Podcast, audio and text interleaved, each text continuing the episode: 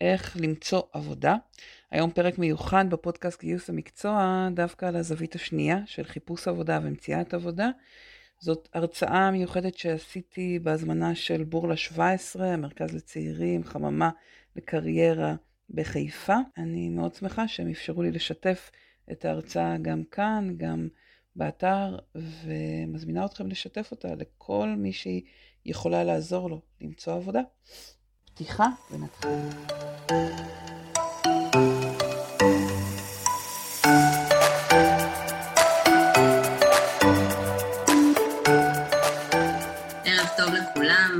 כיף שהגעתם והצטרפתם. אני הילה, אני רכזת קריירה בבורלה 17. אמ, אז אה, ככה קצת עלינו על בורלה. אנחנו בעצם מרכז קריירה מטעם עיריית חיפה. המטרה שלנו לעזור לאקדמאים והסטודנטים בעיר למצוא עבודה אה, ולהישאר בעיר. זו בעצם המטרה העילאית שלנו. אנחנו עושים את זה באמצעות הרצאות וסדנאות, הרצאות כמו ההרצאה שלנו היום עם מורית. הרצאות הן בדרך כלל בימי שני, פחות או יותר פעמיים בחודש, משתנה. ויש לנו גם סדנאות פנימיות שלנו, של צוות המרצות, בימי רביעי, אה, סדנאות בהיבט של חיפוש עבודה, אה, אם זה כתיבת קורות חיים ורעיונות עבודה וניהול זמן, ככה פול של סדנאות באמת מאוד חשוב בתקופה הזאת של חיפוש עבודה. אה, כל ההרצאות והסדנאות שלנו והפעילויות שמתקיימות בכל חודש מתפרסמות בתחילת כל חודש, אפילו בסוף חודש שלפני, כדי לאפשר לכם באמת להירשם. הן מתפרסמות עם לינק, כמו שנרשמתם להרצאה הזו, אה, ואנחנו ממליצים לכם אה, כל הזמן אה, להיות מעודכנים ולעקוב. מי שככה בצורה אקטיבית מחפש עבודה, אז יש לנו גם קבוצת טלגרם, וואטסאפ וקבוצה בפייסבוק, קבוצות שבעצם נמצאים שם גם המעסיקים שלנו, שמפרסמים ממש ברמה היומית משרות מאוד טובות באזור חיפה והסביבה. בקבוצת הפייסבוק שלנו זה נקרא משרות לאקדמאים בחיפה. שווה להצטרף, לעקוב, להיות מעודכנים. יש לנו עוד המון פעילויות שאנחנו כל הזמן עושים, פגוש את המעסיק, ככה מאפשרים לכם באמת להיות בקו ראשון עם המעסיקים שלנו ולקבל את כל הכלים שאתם רק יכולים. גם עם מורית עשינו שיתופי פעולה, גם עם המעסיקים שלנו. אז ככה, באמת אנחנו משתדלים להביא לכם את כל המרצים והמעסיקים הכי מעודכנים והכי אטרקטיביים. אה, וזהו, והיום באמת הבאנו לכם איזה מורית שהיא מתמחה אה, בגיוס וראיונות. אה, ומורית, הבמה היא שלך. תודה, הילה. ואני חייבת לפרגן לבורלה ולהגיד שבאמת אנחנו מכירים ועובדים יחד כבר שנים, וכל המעסיקים שיצא לי לפגוש בהקשר של העבודה איתכם היו מאוד מאוד מרוצים משיתוף הפעולה ומאוד שמחו על ה... הזדמנויות להגיע דרככם לאנשים מצוינים, אז אני מאוד ממליצה להיעזר בכלים, בשירותים, בהדרכות שאתם נותנים, כי אני חושבת שבאמת אין הרבה ערים ואין הרבה פעילויות אה, שאנחנו רואים כאלה מרשימות. מבחינתי לכן זה כבר באמת... באמת משהו מאוד חשוב שלא אמרתי אז בהיבט הזה, שכל השירותים שלנו הם חינמים, במימון מלא של העירייה. אז אה, זה עוד דבר שבאמת לא תמיד פוגשים בחוץ. אה, לגמרי, ובאמת גם דגש על, אה, על, על להשקיע באנשים ולהשקיע בקשרים והרבה עבודה עם המעסיקים, אז, אז אני מאוד מאוד מפרגנת, ואני מקווה שאני אוכל ככה קצת לעזור לכם להחזיר לכל המשתתפים. אז נעים מאוד לכולם, שמי מורית, ו... במילה אחת עליי רק כדי שתבינו מאיפה אני מגיעה, אני בעולם הזה של משאבי אנוש וגיוס כבר 25 שנה, בעשור הראשון באינטל, בצוות ההקמה של משאבי אנוש באינטל בקריית גת, וב-15 שנים האחרונות כעצמאית, בעלת עסק, בגלגולים שונים של העסק שלי, שממוקד בעבודה עם ארגונים, בדרך כלל אני בצד השני של המעסיקים, מלמדת אותם איך לגייס, מלמדת אותם איך לראיין, בשנים האחרונות, גם בעזרת בורלה וגם ב, גם בצורה עצמאית שלי, עבדתי עם מחפשי עבודה, ובעצם פיתחתי את המודל שאני אציג לכם היום, ש, של באמת המטרה כשהתחלנו, כשיצאנו איתו בעבר, הייתה לתת לכם כלים לעשות את התהליך הזה של חיפוש עבודה, נקרא לזה בעידן החדש, או ב, ב, בזירה התעסוקתית שקיימת היום, והיא מאוד מאוד שונה ממה שהייתה בעבר. ובעקבות הקורונה עוד יותר ראינו שאנשים שלא חיפשו עבודה הרבה זמן, פתאום ככה נזרקים לאיזו זירה חדשה, וחשוב לי לתת לכם את הכלים הכי הכי טובים כדי שתמצאו עבודה כמה שיותר מהר. עבודה שהיא נכונה ומתאימה לכם. אה, לחפש עבודה היום, קצת שיהיה לנו את הפרספקטיבה, מדברים על, אה, במספרים שסופרים אותם, כן, הבלתי מועסקים והאנשים ש... אה, שבעקבות הקורונה או מסיבות אחרות מובטלים בבית, מדברים היום על סביבות ה-450 אלף איש. זה אלה שנקרא לזה שסופרים אותם, שהלשכה אה, המרכזית לסטטיסטיקה סופרת אותם. חוץ מהם מדברים גם על אנשים שלא נספרים, על עוד מאות אלפי אנשים. אנחנו מדברים באמת על הרבה מאוד מחפשי עבודה, על פחות או יותר 50 או 60 אלף משרות פתוחות. כלומר, יש היום פחות או יותר עשרה מחפשי עבודה על כל משרה, וכמובן שבתחומים החמים יש פחות מחפשי עבודה ויותר משרות, ובתחומים האחרים יש יותר מחפשי עבודה ופחות משרות. איכשהו תמיד התמונה הזאת היא לא מאוזנת, כולם לא מרוצים, גם הארגונים וגם מחפשי העבודה. כששאלנו אתכם, ובערך 30 איש ענו על הסקר שהוצאנו, אז אני מקווה שהרבה מכם כאן היום על הקו, כששאלנו אתכם עד כמה קל לכם תהליך מציאת עבודה, אז דווקא שמחתי מאוד מאוד לראות שזה שונה מהעבר, ש-60% דיברו על זה שהתהליך עצמו הוא קל, כלומר דירגו את זה חמש, זה היה מאוד קל, אחד היה מאוד קשה. שאלתי כמה קורות חיים שלחתם בסך הכל, אז ככה אם תראו את זה, ה-14% עוד אפילו לא שלחו, אבל משהו כמו 55, נגיד 60 אחוז שלחו איפשהו בין קורות חיים 1 ל-50, ומעט שלחו יותר מ-50. מבחינתי בפרספקטיבה זה מאוד מאוד משמח. כשעשינו את הסקר הזה, אני חושבת שבהרצאה הקודמת שלי בבורלה אולי, לפני שנה, שנה ומשהו, היינו על uh, בערך 30 או 40 אחוז ששלחו מעל אלף קורות חיים או מעל 500 קורות חיים. כלומר, אנחנו רואים שהיום כנראה יותר uh, או יותר ממוקדים, אנשים צריכים לשלוח פחות קורות חיים כדי להצליח למצוא את המקום שמתאים להם.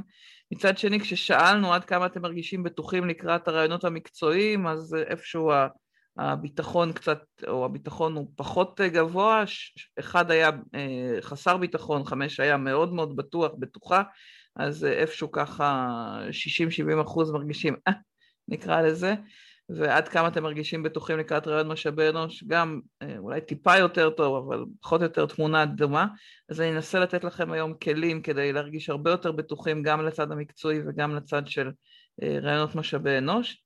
שאלתי אם יצא לכם להתראיין בצורה מסודרת, אז 70 אחוז אמרו שכן, ואיפשהו ככה היה מעניין לראות את האיזון בין, אה, בין פרונטלי, שכבר קצת חזרנו היום, או גם וגם, מתחילים בדרך כלל היום באונליין, עוברים לפרונטלי, אה, ובין כאלה שעדיין נשארו רק אונליין, מאוד מאוד תלוי תעשייה, מאוד תלוי הארגונים שאליהם הגשתם מועמדות ואליהם אתם, אה, או איתם אתם בקשר. שאלתי את השאלות שהן מטרידות אתכם, וככה אתם יכולים לראות, ניסיתי לאסוף ולעשות בהן סדר, ובגדול, בגדול, בגדול. אז אני אגע בשבע השאלות העיקריות שעלו, ואני מזמינה אתכם, אה, השתקתי את כולם, אבל אה, אתם מוזמנים לכתוב. אה, אתם מוזמנים לכתוב בצ'אט בכל שאלה שיש. גם לכתוב לי בפרטי אם אתם מעדיפים בפרטי וגם לכתוב בטוח לכולם. אה, אבל אני רק משתיקה בגלל שאנחנו הרבה אנשים ואז קשה, אה, פותחים את המיקרופון, אבל אם תרצו גם לפתוח את המיקרופון תגידו ואני אפתח לכם את האפשרות. אז שבע שאלות ואנחנו ניגע בהם, אה, ניגע בהם היום בנושאים וגם נרחיב על זה עוד. אחד היה איך מוצאים משרות ואני מבטיחה לגעת בזה, יש ממש פרק שלם על הנושא של חיפוש עבודה היום.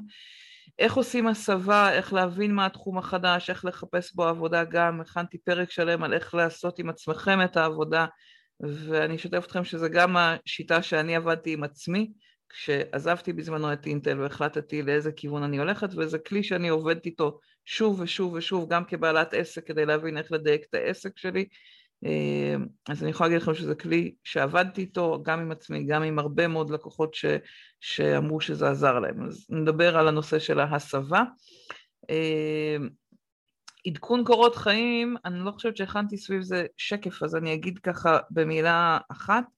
אני מאוד מאמינה בזה שקורות החיים צריכים לשקף את מה שעברתם. זה אומר שאם הייתם שנה בבית בגלל הקורונה, בגלל משהו אחר, אם הייתה לכם איזושהי בעיה רפואית, חס וחלילה, אם יש למישהו במשפחה איזושהי בעיה, אם חיפשתם את עצמכם, פעם בא אליי מישהו ואמר חיפשתי את עצמי במשך שלוש שנים, אה, אני יושב בבית, כל הדברים האלה תכתבו אותם, אל, ת, אל תשאירו אותם עלומים ו, ועמומים. אה, שנייה, אנה, זה בדיוק השאלות הבאות, רגע, עוד שנייה אחת על, על שאלות סביב אה, הרעיון. אה, אז בקורות חיים, אני אדבר, תכ... אני אדבר טיפה יותר מאוחר, אני חושבת שכן מאוד נכון להתאים את קורות החיים למודעה ולראות מה הטקסט שיש במודעה ולהשתמש במילים דומות.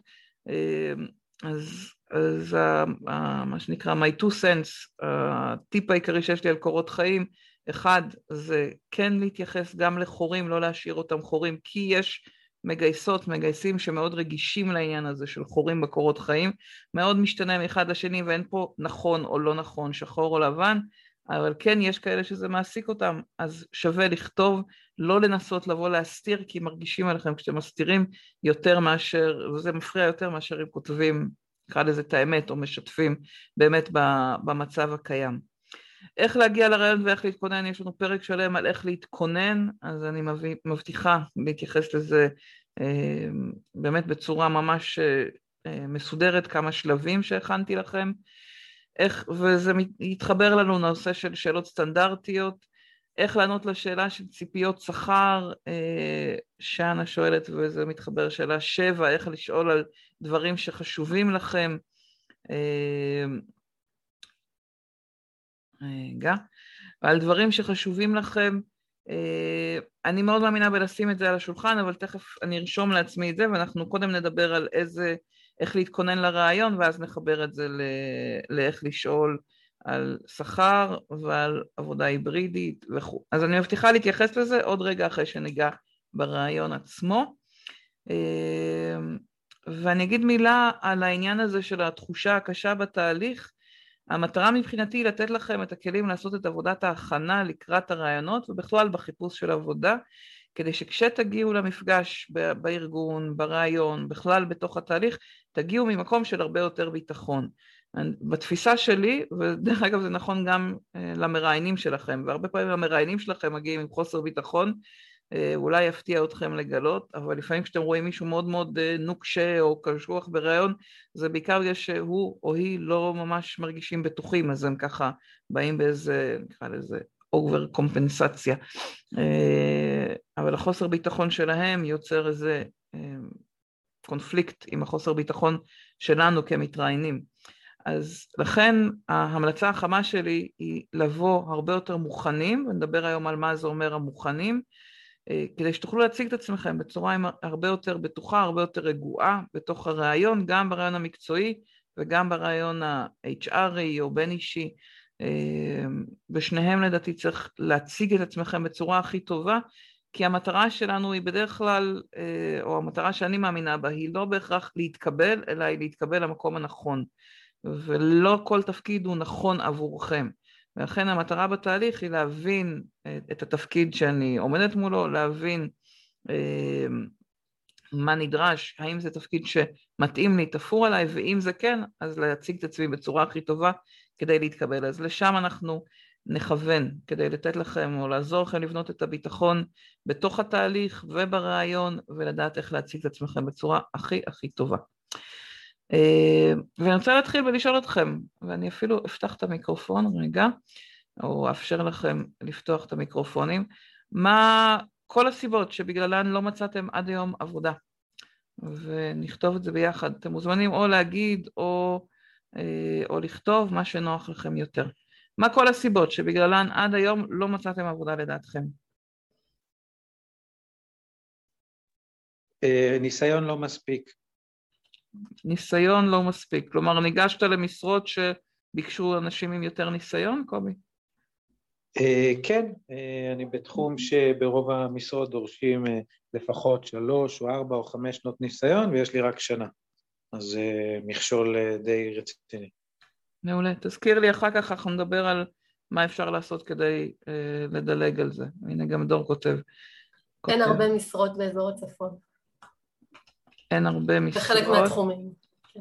בחלק מהתחומים, מעולה.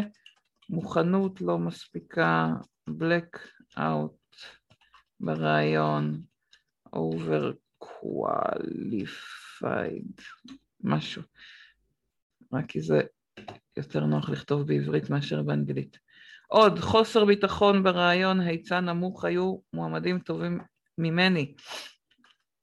שלוש סיבות.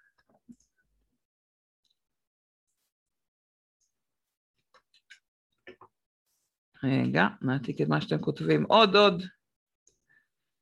אז כתבו פה חוסר היצע, לא כתבתי את זה, חוסר היצע בצפון לעומת המרכז. אוקיי. קורות חיים לא כתובים מספיק טוב, בקושי חוזרים אליי לעומת מספר השליחות למשרות שונות. חוסר ביטחון ברעיון, בואו נפריד את זה אפילו. היצע נמוך, מועמדים יותר טובים ממני. עוד, עוד סיבות. עוד סיבות שבגללם לדעתכם לא מצאתם עבודה עד היום. גם היעדר השכלה אקדמית בתחום.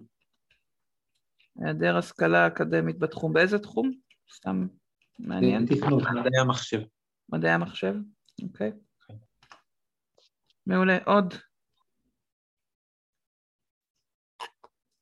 מה אתם אומרים לעצמכם? ואם אתם לא מרגישים... אתה משלים להיעדר השכלה אקדמית, לפעמים דווקא האקדמית, כאילו יש פחות אה, אה, השכלה, נקרא לזה, תכנותית.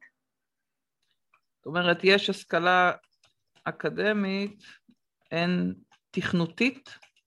תסבירי לי מה זה אומר. דיבר על כאילו נושא של מחשבים, אז פחות התעסקות עם קוד, יותר החלק התיאורטי. אוקיי. Okay. זאת אומרת, השכלה שהיא יותר, אה, לפעמים את מתכוונת שהתואר הוא, אה, הרבה פעמים הלימודים בו הם יותר כלליים ופחות אה, ספציפיים מקצועיים, מוכווני תעסוקה. לזה את מתכוונת? אני חושבת שהמסר כן. הוא שהרבה פעמים, מעסיק, הרבה פעמים מעסיקים מחפשים את הניסיון ולא דווקא את התואר, ואם אני מבינה כן. אותך נכון. ואז זה שיש תואר זה נחמד, אבל אם אין לך בתוך זה ניסיון, או מחפשים דוגמאות מהעבר, אז אה, זה דרך אגב, אנחנו נדבר אחר כך על הנושא של, נקרא לזה, של התנדבות, או של אה, לעשות דברים, גם אם זה לא בתשלום, זה אחד המפתחות לייצר הרבה יותר ניסיון, להשלים פערים כאלה של אה, השכלה פחות מדי פרקטית, נקרא לזה. עוד, עוד סיבות שבגללם לא מצאתם עבודה. מה אתם אומרים לעצמכם? רגע תהיו כנים עם עצמכם ככל האפשר, מה הסיבות שאתם אומרים לעצמכם, שמסבירים למשפחה, לחברים, להורים, גם אם זה בשושו.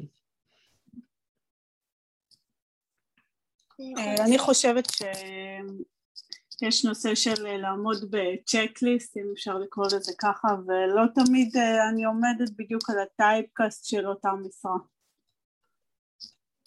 זאת אומרת בצ'קליסט של המגייסים? כן. שיש להם איזשהו צ'קליסט ואיפשהו שם... אני, אני מניחה, אני ואת מניחה. ואת יודעת להגיד ושם... איפה?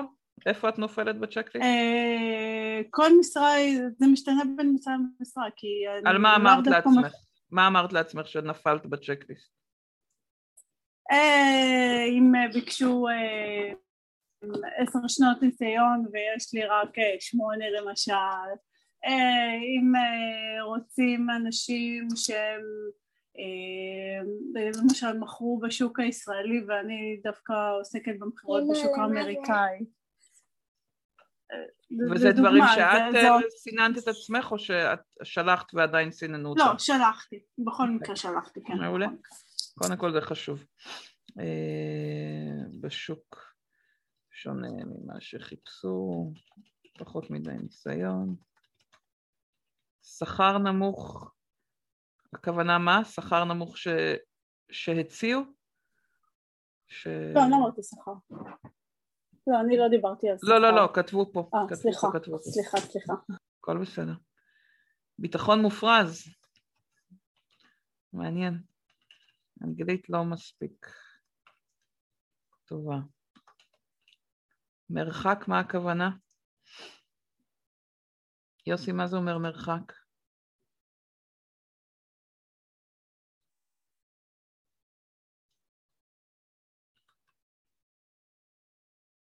אוקיי, נשאר עם הניחוש. אם למשל אני לא מוכן להתפשר לנסוע, הבנתי.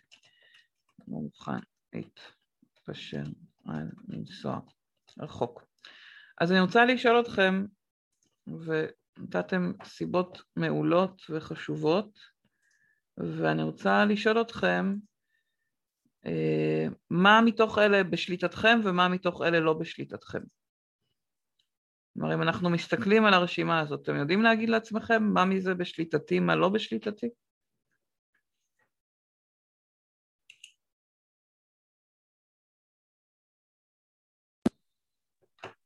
אם אני מסתכלת ככה בגדול, אפשר להגיד אה, חצי חצי פחות או יותר. מה אה, החצי חצי שבשליטתך? מהדברים- ח- חצי... אה, אה, מוכנות, כן, מוכנות, בדיוק. ביטחון,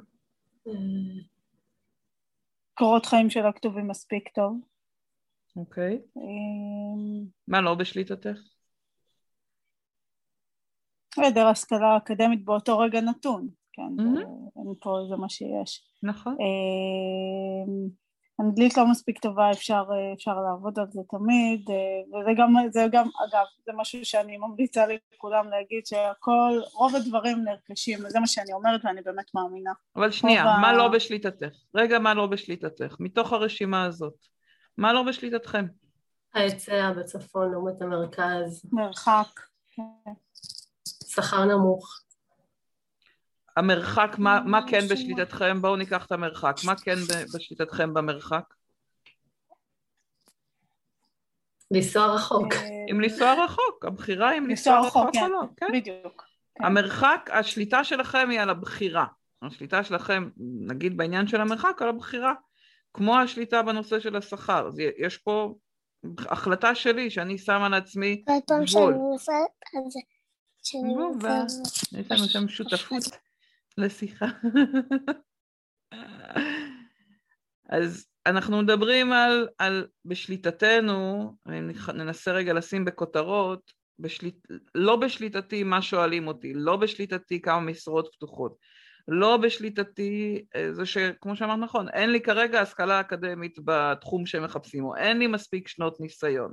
אבל כן בשליטתי איך אני עונה על השאלות, כן בשליטתי איך אני מגיעה למגייסות מגייסים, איך אני פונה, איך אני מפעילה קשרים, איך אני אה, אה, מתכוננת לקראת הראיון, כלומר, וגם ההחלטות שאנחנו מחליטים, מה הגבולות שלנו, וזה בסדר גמור, כן, ואני מר- מרשה לעצמי יוסי כי כתבת ככה לכולם, אם למשל אני לא מוכן להתפשר לנסוע רחוק, מעולה, הכי מפרגנת לזה בעולם, זה בשליטתך הבחירה לא לנסוע רחוק. כי אם היית אומר, אני מוכן להפוך את העולם בשביל עבודה שאני אהנה ממנה, גם אם זה יהיה לנסוע שעתיים לכל כיוון, אז יכול להיות שהיו עוד הזדמנויות שהיו נפתחות. לא בהכרח, דרך אגב. אה, אני חושבת שאם יש משהו ש-2020 נתנה לכולנו, זה את, ה, אה, את, ה, את השינוי ב mindset של ארגונים, שפעם אין, לא היה על מה לדבר אה, במונח הזה משרה היברידית שמשלבת גם עבודה מהבית, והיום לפחות זה על השולחן, לפחות יש בה מודעות, ארגונים מבינים מה זה אומר, אנחנו ראינו גל של uh, uh, מעבר של אנשים לצפון, בגלל שהם גילו שהם יכולים לעבוד מהבית, מהצפון, אגיד לכם שאפילו אני חיפשתי. בסוף החלטתי להישאר פה יותר בשביל הילד שלי שיגמור פה תיכון, אבל הפתיחות והמוכנות של לעבור לצפון ולהעסיק אנשים מהצפון השתנתה בצורה דרמטית, אני יכולה להגיד לכם מהארגונים שאני עובדת איתם, הרבה פחות אה, מתעקשים על העסקה רק ברדיוס, כלומר יכול להיות שחלק מהמוכנות זה אולי לא לנסוע כל יום, אבל לנסוע חלק מהימים, או לפתוח את הראש ל mindset, לקונספט הזה של העסקה היברידית. אבל אני מזמינה אתכם להשתמש בכלי הזה, או לחשוב על מה בשליטתי ומה לא בשליטתי בשוטף, בכל אחד מה, מהדברים האלה, כי שמתם רשימה מאוד ארוכה, ואני חושבת שעל כל אחד מהדברים שרשמתם, ורגע נדלג אליהם בחזרה, יש דברים שהם כן בשליטתכם ויש דברים שהם לא בשליטתכם, ותראו על כל אחד מהדברים שאמרתם, עד כמה אתם אה, לוקחים על עצמכם לעשות שם עבודה. וזה מאוד, מסכימה מאה אחוז, לא הכל היברידי, מסכימה במאה אחוז. עדיין החשיבה והשיחה עם הארגון וקבלת ההחלטה והאחריות שלך, הוא להגיד, אני ואתה יודע מה, ואם זה לא הכל היברידי, אז תראה אם אתה יכול להיות עצמאי.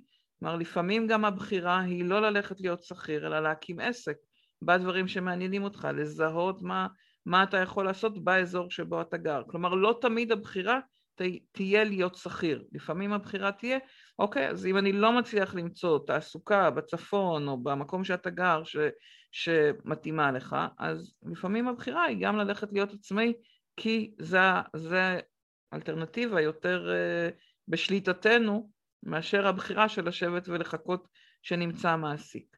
אבל העקרונות, לפחות מבחינתי, זה קודם כל להתמקד בדברים שהם בשליטתנו. זה בתפיסה שלי, וזה באמת, אלה הדברים שאני מאמינה בהם ועובדת איתם גם כל החיים עם הקריירה האישית שלי וגם אה, עם אנשים שאני עובדת איתם. קודם כל אני מאמינה שלכל אחד מכם יש בו ובה את הכוחות, את היתרונות, את החוזקות, לא צריך לתקן אתכם, לא צריך לשפר אתכם כדי למצוא עבודה, אלא בדיוק כמו שאתם היום, יש עבודה שהיא יכולה להיות תפורה עבורכם כדי לפתח אתכם מהנקודה שבה אתם נמצאים והלאה, ולהמשיך למצוא כל הזמן איך, איך להתפתח.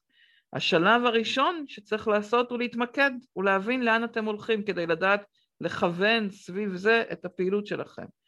השלב השני יהיה למצוא את ההזדמנויות, למצוא את הקשרים, למצוא את ההפניות, נדבר עוד מעט גם על הכלים ועל למה, אלה הדרכים הכי טובות, אבל אני יכולה להגיד לכם שחבר מביא חבר או הפניות וקשרים זה ערוץ הגיוס מספר אחד בעולם, זה הערוץ שארגונים מחפשים אותו כי הוא מביא את האנשים הכי טובים מצד אחד, וזה הערוץ הכי נכון למועמדים, למי שמחפש עבודה, כי מגיעים ככה לארגונים שבעצם יש לכם את ה... נקרא לזה את האפשרות לסנן את הארגון בצורה יותר אה, אפקטיבית, זה לא איזה ארגון שאתם לא מכירים, לא מבינים, אלא אם אתם עושים את זה דרך מישהו, אז יש לכם את האפשרות לעשות איזה מחקר מקדים ולברר ולהבין על הארגון כמה שיותר מידע. השלב השלישי זה להכין דוגמאות לקראת הרעיונות שיציגו את ההתנהגות שלכם בעבר. כלומר, לא להגיע לרעיון ככה טבולה ראסה, מה שישאלו אותי אני אזרום תוך כדי תנועה, אלא לעשות שיעורי בית, ונדבר היום על איזה שיעורי בית אתם יכולים, בגלל שכל דבר שכבר עשיתם אותו בעבר, זה משהו שאתם מביאים איתכם לתפקיד העתידי, זה החוזקות שלכם. כשאני אומרת שיש בכם כוחות, יתרונות, חוזקות, אפשר לראות את זה דרך הדברים שעשיתם בעבר, ויש פה שיעורי בית שתצטרכו לעשות, אבל ברגע שתעשו אותם, תוכלו להגיע גם עם הרבה יותר ביטחון, ותוכלו אה, קודם כל להרגיע את עצמכם ולשכנע את עצמכם שיש לכם הרבה יותר ניסיון ממה שנדמה לכם כרגע, לפחות זה התובנות שלי הרבה פעמים, מלעבוד עם אנשים שהם לא שמו לב לכמה הרבה דברים יש להם, כמה הרבה יתרונות יש להם, עד שעשו את ה... נקרא לזה תרגיל הזה של מיפוי הדוגמאות מהעבר. השלב האחרון יהיה להבליט את עצמכם מבחינה מקצועית על ידי זה שאתם תוסיפו ערך למעסיקים עתידיים, לארגונים מגייסים עתידיים, ונדבר איך אתם יכולים לבלוט, איזה סוג של תוכן כדאי שתוסיפו ואיך אתם יכולים להוסיף ערך. אולי נשמע, נשמעות קצת אה, מילים אה, מפוצצות, אבל אני מבטיחה לתרגם אותם אה, ממש ל... נקרא לזה דברים שאתם יכולים לעשות, ממש לפרקטיקה, ובעצם למתג את עצמכם. אם אולי שמעתם את המונח מיתוג, על אה, מוצרים, כן, איך קוקה קולה ממתגת את עצמה, או איך גוף מסוים ממתג את עצמו. אמ, אולי שמעתם את זה גם בנושא של מעסיקים, איזה מעסיק הכי טוב לעבוד בו, או לעבוד אצלו.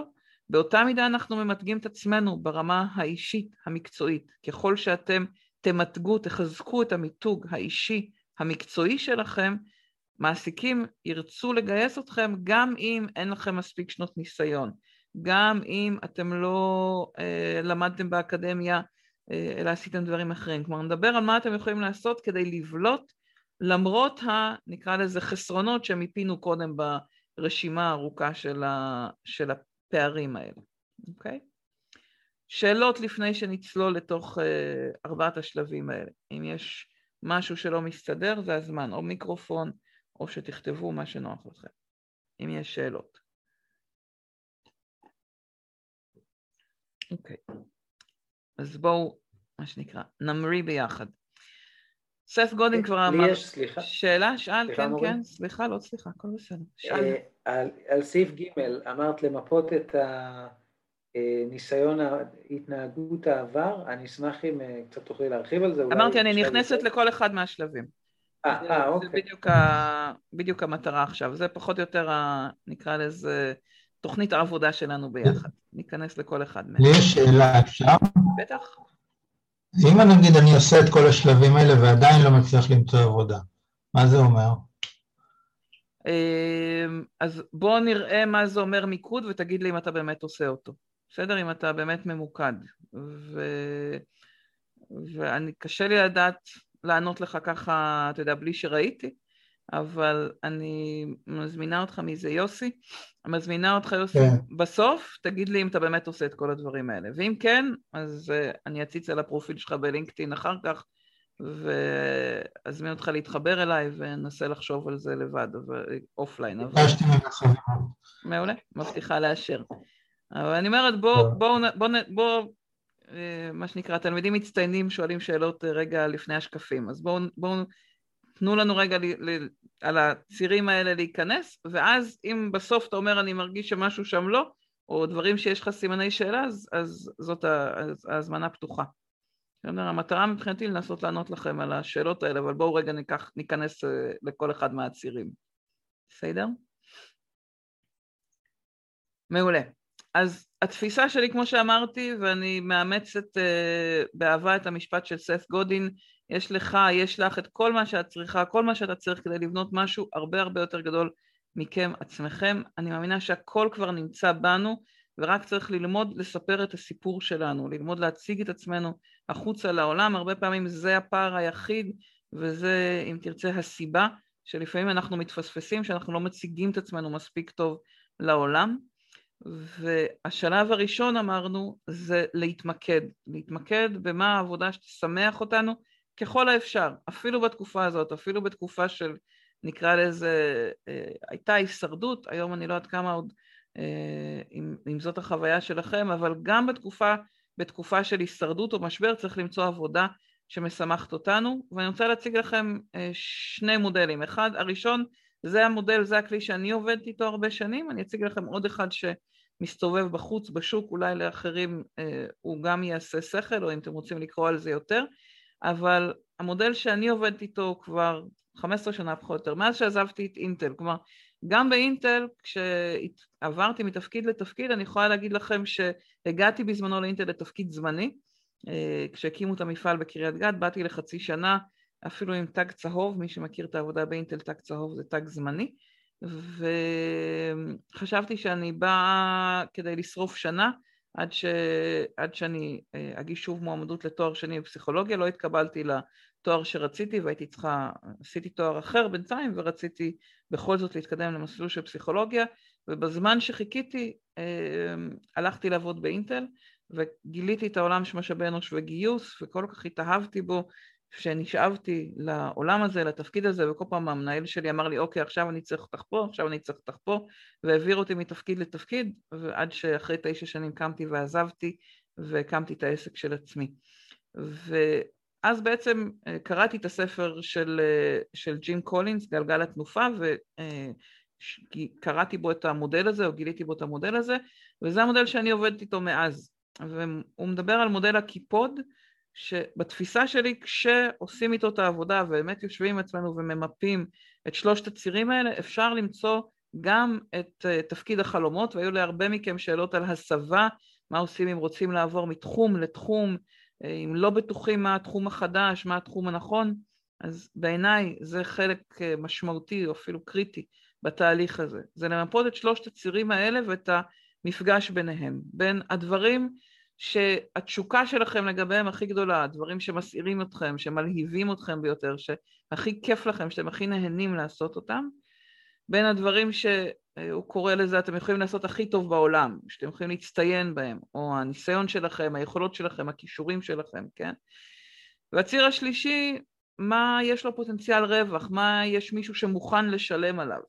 אז והמפגש של שלושת הדברים האלה הוא תפקיד החלומות. כלומר, זה שאני עושה משהו נורא נורא טוב, בסדנאות אני הרבה פעמים מדברת על זה שאני מקלידה עיוור, זה נחמד, אבל זה לא מסעיר אותי, וגם אם יש מי שמוכן לשלם על זה, זה לא ממש מעניין אותי לבחור בלהיות מקלידה או, או מה שזה לא יהיה, בתור תפקיד החלומות שלי. מצד שני, מה שאני עושה היום, של גם ללמד, גם לעבוד עם ארגונים, אה, אה, וגם אה, לתת כלים ולעזור לאנשים למצוא עבודה, זה הדברים שגם מרגשים אותי, גם מסתירים אותי, גם אמרו לי שאני עושה את זה טוב, ויש לזה אנשים, ארגונים שמוכנים לשלם. אז בשבילי, מה שאני עושה היום, זכיתי בגדול, ואני בתפקיד החלומות שלי. לשמחתי אני גם, אין לי אף אחד שמנהל מנהל אותי, אלא רק אני מנהלת את עצמי. האם יש סיבה שכל השקפים בלשון נקבה? לא חושבת שכל השקפים בלשון נקבה, אבל אולי פה טעיתי. ולא עשיתי, אבל אני משתדלת בדרך כלל לעשות זכר נקבה. אבל אם פספסתי אז, אז אני מתנצלת. ואחרי 50 שנה שאני קוראת דברים בלשון זכר וצריכה לתרגם את עצמי, אז אני מזמינה אותך לחוות את החוויה, אבל זה באמת לא מתוך uh, ניסיון, תכף תראה, רוב השקפים הם בגם וגם. Uh, המודל השני, המודל השני שמסתובב uh, בשוק ואולי יצא לכם לקרוא עליו, נקרא איקיגאי, ושם חוץ מלדבר על מה אתם אוהבים, מה אתם עושים טוב ומה תוכלו לקבל עליו תשלום, אה, היפנים הוסיפו גם את מה העולם צריך, ויש פה גם משמעות לכל אחד מהצירים, והם מדברים על איזה תחושה מרגישים כשמתעסקים בכל אחד מהמפגשים האלה. מודה, לא למדתי אף פעם את המודל הזה, הוא מודל מעניין, לא עבדתי איתו, אני בעיקר עובד במודל הראשון שבשבילי הוא הכי פשוט. ו... והוביל אותי הרבה פעמים לקלוט על עצמי את הדברים הכי מעניינים. ואני רוצה להציע לכם ולכולנו, רגע לפני שאנחנו מתקדמים לאיך מתכוננים לראיון ואיך אה, מחפשים עבודה וכל זה, לקחת דקה וחצי, לא יותר מזה, אני שמה טיימר, דקה אפילו. לוקחת טיימר ומזמינה אתכם לקחת לכם דף ועט ולכתוב דקה אחת את התשובות שלכם לדברים האלה. מה, מה הדברים שאתם הכי אוהבים בעולם, מה הדברים שאתם עושים ממש ממש טוב, מה הדברים שיש להם דרישה או, או צורך בשוק. דקה, אפילו לא דקה וחצי. לקחתי טיימר, לשתוק, תרשמו לעצמכם.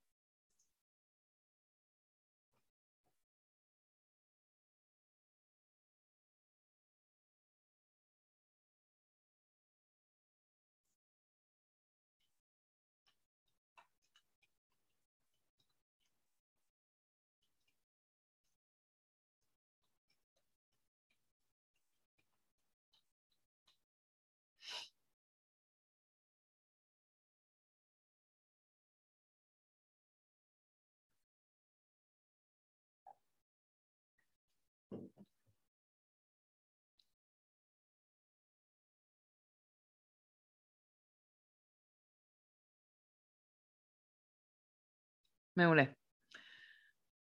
אנחנו נמשיך הלאה, אבל אני מאוד מאוד מאוד ממליצה להמשיך עם השיחה הזאת, גם עם עצמכם, ואם התחלתם לזהות דברים חדשים שנראים לכם מעניינים, דברים שאתם רוצים לחקור אותם, תחפשו אנשים שעושים היום את העבודה הזאת, תכתבו להם בלינקדאין, תכתבו להם בפייסבוק, תפנו אליהם דרך חברים, תגידו להם, אני רוצה עשר דקות מהזמן שלך, מהזמן שלך, כדי להבין מה זה בדיוק אומר להיות, לא יודעת, מגייסת, להיות אנליסט, להיות וואטאבר הדבר הזה שמסקרן אתכם, לפני שאתם אומרים אני רוצה לעשות הסבה לתחום, תדברו עם מישהו שעושה את זה, אפילו עם שניים שלושה אנשים שעושים את התפקיד הזה, את התחום הזה, אנשים מאוד מאוד ישמחו, יש את הקבוצה הזאת צריכים משהו, שאיכשהו התגלגלתי אליה ואני כל כך נהנית ממנה, נורא מעניינת לכתבו שם, אני צריכה לראיין מישהו בתפקיד הזה, האם אתם מכירים מישהו שעושה את התפקיד הזה, שאני יכולה לראיין אותו, מעניין אותי, מסקרן אותי, אנשים מאוד מאוד ישמחו לעזור לכם,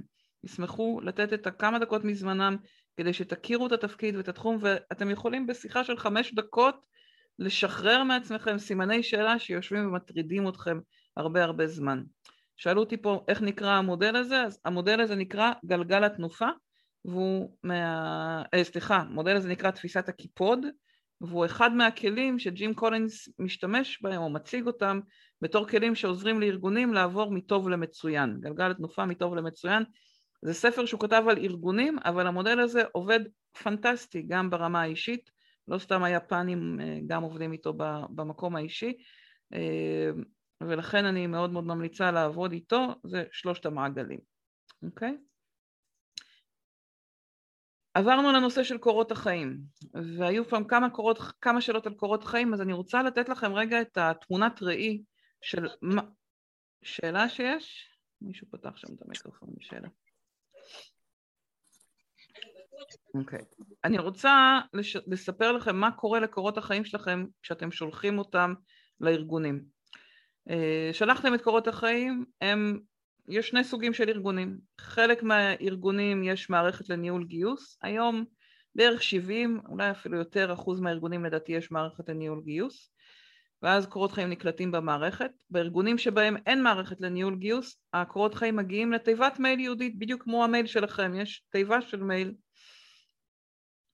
בארגונים שיש להם מערכת, ברגע שיש משרה, שולפים את קורות החיים, כלומר המגייסת, מגייס, באים, כותבים אני מחפש אה, אה, מישהו שעם רקע בהנדסה, רקע ב Python, רקע ב Java, אני מחפשת whatever מילות מפתח, בסדר? כותבים כמה מילות מפתח, שולפים את קורות החיים שעולים מתוך מילות המפתח האלה ושולחים את זה למנהל המגייס, מנהלת מגייסת, לראות אם זה רלוונטי ואם זה מתאים. כלומר, אם לא שמתם מילות חיפוש רלוונטיות, קורות החיים שלכם לא יעלו בשליפה של הארגונים שעובדים עם מערכת לניהול גיוס, שהיום זה רוב הארגונים. לכן אמרתי גם בהתחלה שאני ממליצה בחום לתקן, נקרא לזה, את קורות החיים ולהשתמש במילות מפתח מתוך המילות מפתח של הפרסום. תבינו שהיא מגייסת כתבה פרסום והשתמשה בכל מיני מילות מפתח, אחר כך כשהיא תלך לעשות חיפוש למשרה הזאת במערכת, היא תשתמש באותן מילות מפתח. כלומר, אם אה, אתם קוראים לעצמכם training אה, והיא קוראת לעצמה אה, לא יודעת מה, משהו אחר, education נגיד במשרד החינוך, אז, ושניהם זה הדרכה רק בתרגומים שונים לעברית, תקראו לזה training ולא education, או אם הדרכה ולא ייעוץ, או כל מיני מילים חלופיות, תבחרו את המילים הרלוונטיות. אם ארגון פרסם מילים, מודעה באנגלית, תשלחו קורות חיים באנגלית. אני שונאת את זה, אני לא חושבת שזה חכם לפרסם הודעות באנגלית. כשאני עובדת עם ארגונים אני ממליצה להם לפרסם הודעות בעברית, ועדיין תתרגמו את הקורות חיים שלכם לשפה שבה התפרסמה המודעה, ותשתמשו בקורות חיים במילים מתוך המוד... המודעה כדי שכשיעשו שליפה קורות חיים שלכם יעלו. האם, מה זה onboarding שווה success manager? סתם, סתם דוגמה למה, ש... למשהו נראה לי שהתכוונת אליו, ש... שמות שונים ל... שמות לא, שונים לא לאותו דבר. אז א', כן. onboarding, דרך אגב, יש לו שני, אה, אה, שני, שתי משמעויות. ל onboarding יש גם אה, שמשחררים גרסה, נכון? הסבירו לי משהו ש onboarding זה משהו שקשור לגרסה של קוד, וזה גם קליטה לארגון בשפה של גיוס. בסדר? Mm-hmm. בעולם של הגיוס onboarding זה, זה קליטה של מישהו חדש לארגון. אבל כן, משחק כזה עם מונחים, אז אם ראית, אם, ואני לא מכירה אותם פשוט כחופפים, אז, אז לכן לא, כאילו לא... אני, לא, טוב, לא, לא התכוונתי להתעכב על זה, אבל אני מכיר את זה מההקשר של אה, שיווק ו-account management, ניהול תיקי לקוחות. נכון, בדיוק, כן. דוגמה מעולה. בחלק מהארגונים זה נקרא ניהול תיק לקוח, בחלק מהארגונים זה נקרא מנהל לקוח, בחלק מהארגונים זה נקרא איש שיווק. שלושתם יכולים לעשות בדיוק את אותו דבר, אבל אם בארגון הם קוראים לזה אה, שיווק, תשתמש בקורות החיים במילה שיווק, אפילו אם תשים אותה בסוגריים, כדי שכשהם עושים את השליפה הם ידעו שזה מה שעשית שם, גם אם השם של התפקיד היה אחר. בלינקדאין המודעות באנגלית, האם לבדוק לפי אתר החברה? בלינקדאין המודעות באנגלית כי הארגונים החליטו שהם רוצים לפרסם אותם באנגלית. זה לא שהחוק בלינקדאין הוא של מודעות באנגלית, הם יכולים לפרסם שם בעברית. בלינקדאין לצערי חלק גדול מהארגונים חושבים שאם הם יפרסמו באנגלית אז יגיעו אליהם מועמדים טובים יותר או מועמדים שדוברים יותר אנגלית. אני חושבת שהם מפספסים מועמדים טובים בזה שהם מפרסמים באנגלית, אבל זה, אה, זאת הבחירה שלהם. מה קורה אם שולחים לכמה משרות שונות לאותו ארגון, איך יהיו לי כמה גרסאות ולקוחות יראו את זה. אם את יודעת שזה לאותו ארגון, אז לכן אמרתי הייתי שמה בסוגריים אה, מונחים שונים, אה, אם יש, אבל אני חושבת שכל עוד הלוחות זמנים לא משתנים ורק השם של התפקיד משתנה, או את משחקת עם המונח, אה, אז לא בהכרח יראו את זה. במערכות, הגרסאות חדשות, אה, אה, אם יש שם טלפון שלך או מייל שלך וזה מתכנס, אז הם מתחברים לאותה תיקייה. אז כן, יראו כמה גרסאות, אני חושבת שבחלק הגרסה האחרונה ששלחת ממילא תדרוס את זה. אז, אז הייתי מנסה לייצר איזושהי גרסה שהיא ככה נוגעת בשני העולמות, או שמה בסוגריים מונחים שעוזרים לך לבלוט. אבל אם הגשת לפני חצי שנה ועכשיו את ניגשת שוב, אז אל תדאגי, כי הקורות חיים החדשים יהיו, יבלטו יותר, הם יהיו, יופיעו אחרונים. בכל מקרה, כשאת שולחת למשרה ספציפית, אז במערכת אה, הקורות חיים מוצמדים למשרה הזאת, אז יראו את זה קודם כל. ו... ונמשיך רגע על מה קורה לקורות חיים שלכם. אם קורות החיים הגיעו למייל יהודי ואין כרגע משרה, הרבה מאוד פעמים קורות החיים טובעים במייל, ממש הולכים לאיבוד במייל אם אותו ארגון אין לו מערכת לניהול גיוס. זה עצוב, זה מצער, גם אם הם אומרים לכם, שמרנו את קורות החיים שלכם כדי ליצור איתכם קשר במועד מאוחר יותר, אם אין מערכת, יש סיכוי טוב, למרבה הצער, שהקורות חיים שלכם עבדו במייל, וזה אומר שאם ראיתם משרה מעניינת באותו ארגון אחרי חודשיים ושלושה, תשלחו שוב קורות חיים. איך אפשר לדעת שיש מערכת או לא? אה, הרבה פעמים באתר של החברה רואים אה, מערכת מאוד מסודרת, זה אפילו למטה יש powered by, קומית או CV Next או נילוסופט, יש כאילו החברות שנותנות את הפלטפורמה לניהול הגיוס, יש להם גם פלטפורמה להגשת קורות החיים.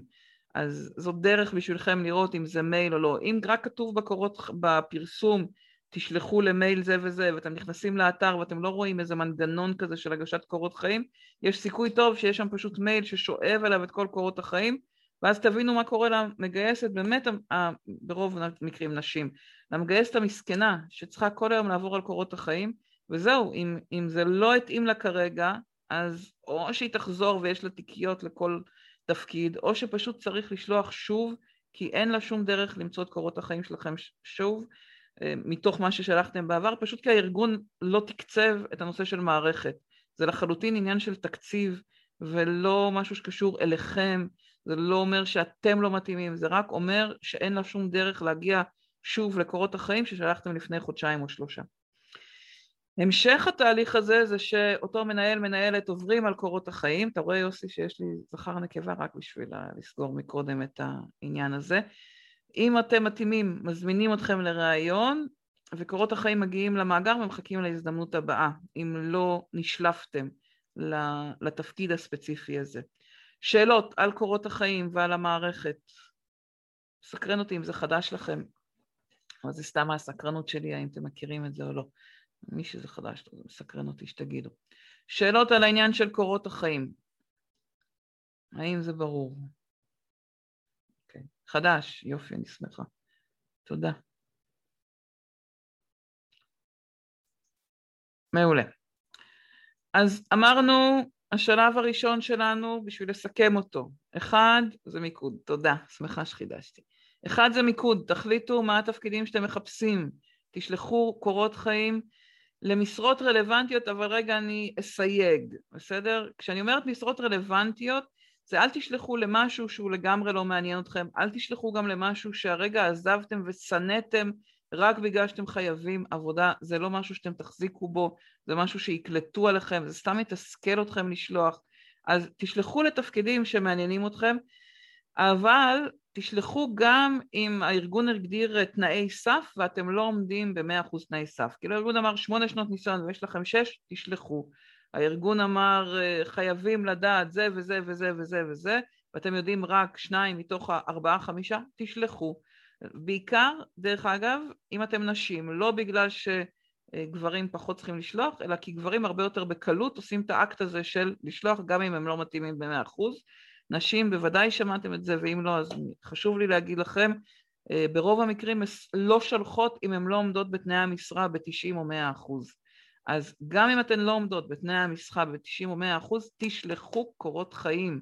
הרבה מאוד פעמים המנהל המגייס, מנהלת מגייסת, באים ואומרים למגייסת, אני רוצה זה וזה וזה וזה וזה, מכינים רשימה ארוכה כאורך הגלות ומין רשימת מכולת כזאת, ואז מגיעים לקורות החיים ורואים שאין מה לעשות, אין אף אחד שתואם לכל הרשימה, ואז מתחילים להגיד, אוקיי, אז יש לי פה מישהי לא עם שש שנות ניסיון אבל עם ארבע, יש לי פה מישהי לא עם אה, ארבע מערכות אבל היא יודעת שתיים מהן, ואז עם מי שכבר שלח וקיים ביד, מתחילים איתו את התהליך.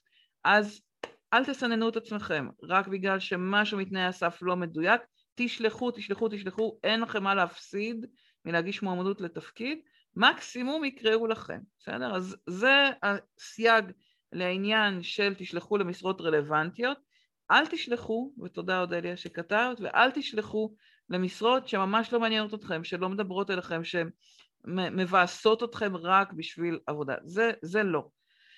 דבר אחרון חשוב, בקובץ וורד. יש היום המון אה, אנשים שמנסים לעצב לכם תמונה נורא יפה, עם התמונה שלכם למעלה, אה, באיזה לוק נורא בולט, כאילו מדמיינים שהמגייסת יושבת עם ערימה של קורות חיים והיא עוברת, ואז אם תהיה תמונה נורא נורא יפה ושהלכתם לסטודיו לצלם אתכם, פתאום זה יזהר, או אם זה יהיה באיזה צבע נורא בולט. לא, זה לא עובד ככה. הן יושבות עם מערכת לניהול גיוס ומגדירות רשימה של קודים וקורות החיים נשלפים. לא, לא עדיף PDF, עדיף מסמך Word, כי PDF יש לו כמה פורמטים, את חלקו המערכות מזהות ואת חלקו המערכות לא מזהות. ואני יכולה להגיד לכם את זה ממש, עבדתי אה, בחלק מהגלגולים הקודמים שלי, אמרתי לכם, הדרכתי מחפשי עבודה, ועשיתי כמה פעמים ניסויים כאלה של מישהי שאמרה לי, שלחתי כבר מעל 100 קורות חיים, 500 קורות חיים, ואף אחד לא חוזר אליי. אמרתי לה, בואי תשלחי אליי, כי הייתה לי אז מערכת לניהול גיוס, שלחה לי את הקורות חיים, והם פשוט לא נקלטו, לא יכולתי לראות אותם במערכת. כלומר, חיפשתי את השם שלה, וקורות החיים לא נשלפו. אז תארו לכם מה אם הייתי מחפשת רק את הדברים שהיא כתבה בפנים. לא הפתיע אותי שהיא אמרה שאף אחד לא יצר איתה קשר למרות שהיא הייתה עם המון המון ניסיון. הרבה פעמים בוורד זה קופץ, אה, מה זה קופץ דפים? אני לא יודעת מה זה אומר קופץ דפים. וורד לא ייפתח בלינוקס או מק, וורד ייפתח במק אם יש עליו מערכת של ניהול גיוס. אה, ואני לא מכירה הרבה מאוד מגייסות, מגייסים שעובדים בלינוקס בתוך ארגונים יודעים לפתוח וורד, יודעים לפתוח מק, עובדים גם עם מק שיש לו התאמה. אה, שוב, הסיפור הוא לא המחשב שאתם מכירים של המתכנת או מתכנתת או המגייס, המפתח שיגרום לקורות חיים שלכם לעבור ולהיפתח זאת מערכת ניהול הגיוס, זאת המערכת שבתוכה המגייסת מחפשת את קורות החיים. ואני ממליצה בחום לשלוח בוורד, לא לשלוח ב-PDF, או אם אתם שולחים ב-PDF, לוודא שזה PDF אה, נקרא לזה קריא, כזה שאפשר לעשות אה, open as אה, word והוא נותן לכם לפתוח אותו במחשב כוורד, זה בסדר, או לפחות זה, ה, נקרא לזה הרע במיטבו, כאילו הכי פחות מסוכן. אבל אם אתם שולחים PDF שהוא כמו תמונה, שאי אפשר לסמן טקסט, לעשות קופי, קופי פייסט כזה, זה בעייתי ויהיו מערכות ניהול גיוס שלא יקראו את הקורות חיים שלכם. זהו, אמרתי את זה מספיק.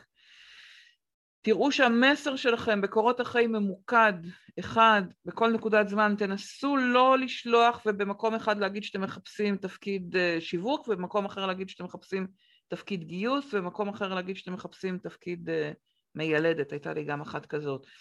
אלא כן, לעשות עם עצמכם את העבודה של המיקוד קודם כל, לפני שאתם שולחים קורות חיים, כדי שבאמת תהיו ממוקדים, וצר יותר זה אפקטיבי יותר. יש לנו איזו פנטזיה שאם אני אנסה לעשות לפנות להמון המון דברים, זה יפתח לי יותר דלתות. לא, זה גם משאיר אתכם במקום מאוד עמום, מבולבל, וגם אם המגייסים רואים קורות חיים שלכם, או רואים פה לינקדאין ושם קורות חיים, ואולי שני קורות חיים כמו שאמרתם קודם, וכל אחד מהם אתם נראים משהו אחר, זה מעביר מסר מאוד מאוד מבולבל. תעשו עם עצמכם את עבודת המיקוד, עוד מעט נדבר גם על הנטוורקינג, אתם רוצים גם את החברים שלכם שאתם מפנים או מבקשים את עזרתם, למקד אותם על מה אתם מחפשים, ולכן מאוד מאוד חשוב הנושא של, ה, של המיקוד. ההמלצה החמה שלי, עוד מילה אחרונה על קורות החיים, קשה לי לפספס את זה, לוותר על זה, זה בפסקה למעלה, לא לעשות תקציר של הנקודות של כל מה שממילא כתוב למטה, אלא לשים איזה משפט אישי, איזשהו מסר אישי, משהו שכשמישהו קורא אותו זה יתפוס לו את העין, ולא רשימה של התכונות שלכם, אסרטיבי, יצירתי, בעל חוש הומור, אף אחד לא מתרשם מזה, זה לא תופס את המגייסות, לדעתי. מדלגים על זה ועוברים ישר למה שני התפקידים האחרים, האחרונים שעשיתם. אם כבר אתם כותבים, תעשו משהו שיהיה מאוד אישי, מאוד פתוח, מאוד כנה. למשל, למרות, אני מגישה את זה למרות שיש, מגיש את הקורות חיים האלה, למרות שיש לי רק שנה ניסיון ואני יודע שאתם בטח כמו כל שאר הארגונים מחפשים שלוש-ארבע שנות ניסיון. ועדיין אני חושב ששווה שתיפגשו אותי כי התנדבתי המון, כי יש לי המון ניסיון, כי אני עם המון תשוקה לעולם של זה וזה כבר מילדות, שיחקתי עם מחשבים ב-whatever. להסביר את הפאשן ואז אולי אה, יהיו כאלה שזה יתפוס להם את העין למרות היעדר הניסיון. בסדר? אז פסקת פתיחה שהיא יותר אישית. זהו, גמרנו את קורות החיים. אנחנו עוברים לשלב השני, איך מוצאים הזדמנויות דרך קשרים והפניות. ואני אקח אתכם רגע 21 שנה אחורה, בשנת 2000 ניהלתי את הגיוס, אז קל לי לחזור לשם, את הגיוס בזמנו באינטל בקריית גת, ובזמנו היינו מגייסים דרך חברות השמה ולוחות דרושים, לוחות דרושים פיזיים בעיתון, הייתי מחכה כל שישי ושלישי, פותחים את העיתון, לראות את המודעות שלנו, רבע עמוד, חצי עמוד, איך זה יצא, אם זה יצא דומה למה שתכננו או לא, זה 21 שנה עברו. ב-2009 זה כבר ככה עשור קדימה, זה כבר עידן הלוחות האינטרנטיים, אה, אתר הבית של החברה הפך להיות אה, מקום שבו ארגונים התחילו לפרסם, חבר מביא חבר שתמיד היה קיים, אבל הפך להיות קצת יותר ממוסד, קצת יותר, נקרא לזה דיגיטלי, יותר בקלות אנחנו מגיעים דרך חברים. תיקחו את זה, רגע, תיקחו את זה עוד שלוש-ארבע שנים קדימה, אינסטגרם, פייסבוק, לינקדאין הפכו להיות ערוצים מאוד מאוד מרכזיים שדרכם גם ארגונים מחפשים וגם אנחנו מחפשים את ההזדמנויות שנפתחות לנו. ואם אנחנו עוברים קדימה ל-2021, יש אלפי ערוצים, אני אראה לכם אה, דף אחד שנקרא מרטק 5000, שזה כל ערוצי השיווק, שהם בעצם גם הערוצים שאנחנו יכולים דרכם לחפש היום עבודה. זה איך שזה נראה ב-2017, היו בו 5,000, או נקרא מרטק 5,000, ב-2020 הוא כבר נקרא מרטק 8,000, כי היו בו 8,000 ערוצים, בסדר? זה עדיין קוראים לזה מרטק 5,000, אבל יש בו היום כבר 8,000 ערוצים, וזה ערוצים שגם קשורים לפרסום, גם קשורים לתוכן, גם קשורים לסושיאל, למדיה חברתית. גם קשורים לאי-קומרס, אה, אה, למכירות, גם לדאטה, לאיסוף מידע, ניתוח מידע, לניהול. כלומר, הכלים והערוצים הטכנולוגיים היום בעולם הם, כמות הערוצים היא עצומה, היא מטורפת, היא הרבה יותר מאשר רק לוחות הדרושים וחברות ההשמה, והרבה הרבה הרבה, אם דיברנו על שליטתנו, לא בשליטתנו, הרבה הרבה הרבה נמצא בשליטה שלכם לגמרי, וננסה לתת לכם את, ה, את הכלים, את הרעיונות לזה. חשוב שתבינו מה קורה בתוך ארגונים מגייסים. למשל, זה ארגון שעבדתי איתו ב-2018, התמונות לא, הסטטיסטיקות לא משתנות הרבה היום, אולי רק יותר מועמדים. באותו ארגון, אני אוהבת להביא את הדוגמה שלו, כי כשעשינו את הניתוח של 180 עובדים שהם גייסו ב-2018, 60 מהם הגיעו דרך 200 אלף קורות חיים שהגיעו מלוחות דרושים, עוד 60 מהם גויסו דרך חברות השמה, 2,000 אה, קורות חיים שהגיעו דרך חברות השמה, ועוד 60 גויסו דרך 900 קורות חיים שהגיעו מחבר מביא חבר.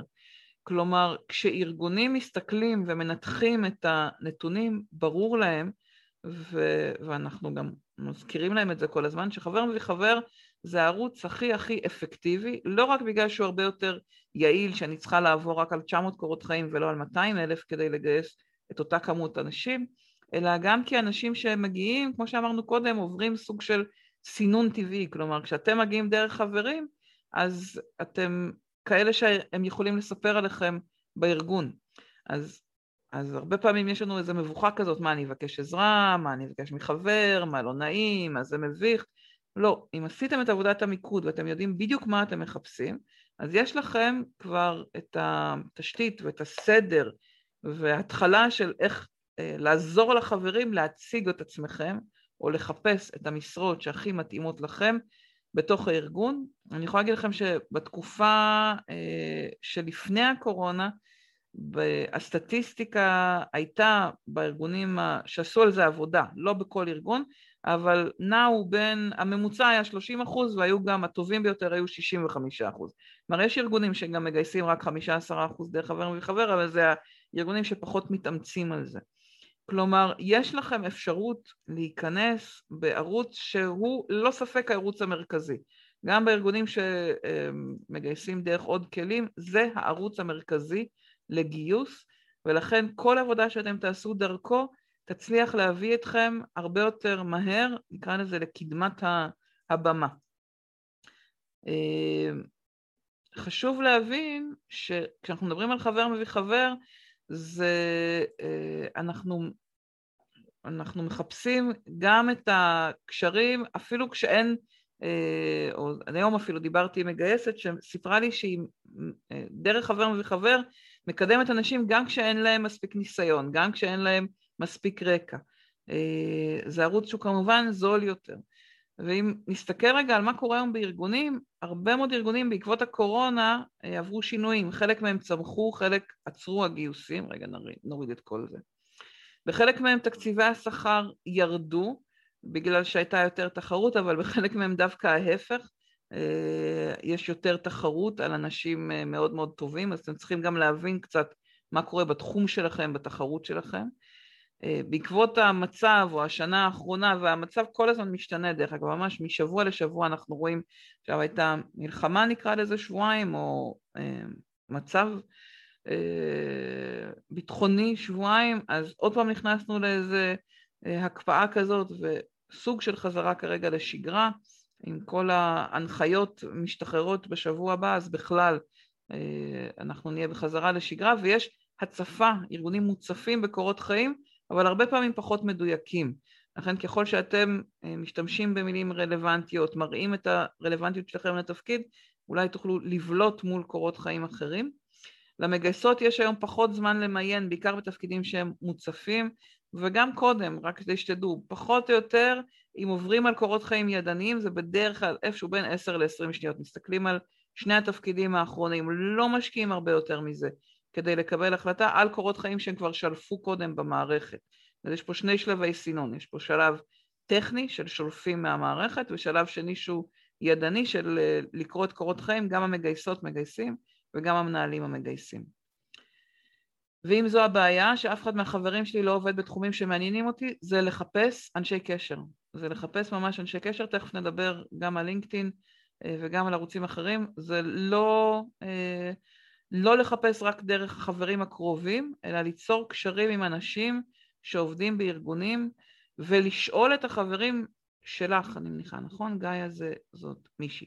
לשאול את החברים שלך האם הם מכירים אנשים שעובדים בתחומים מסוימים.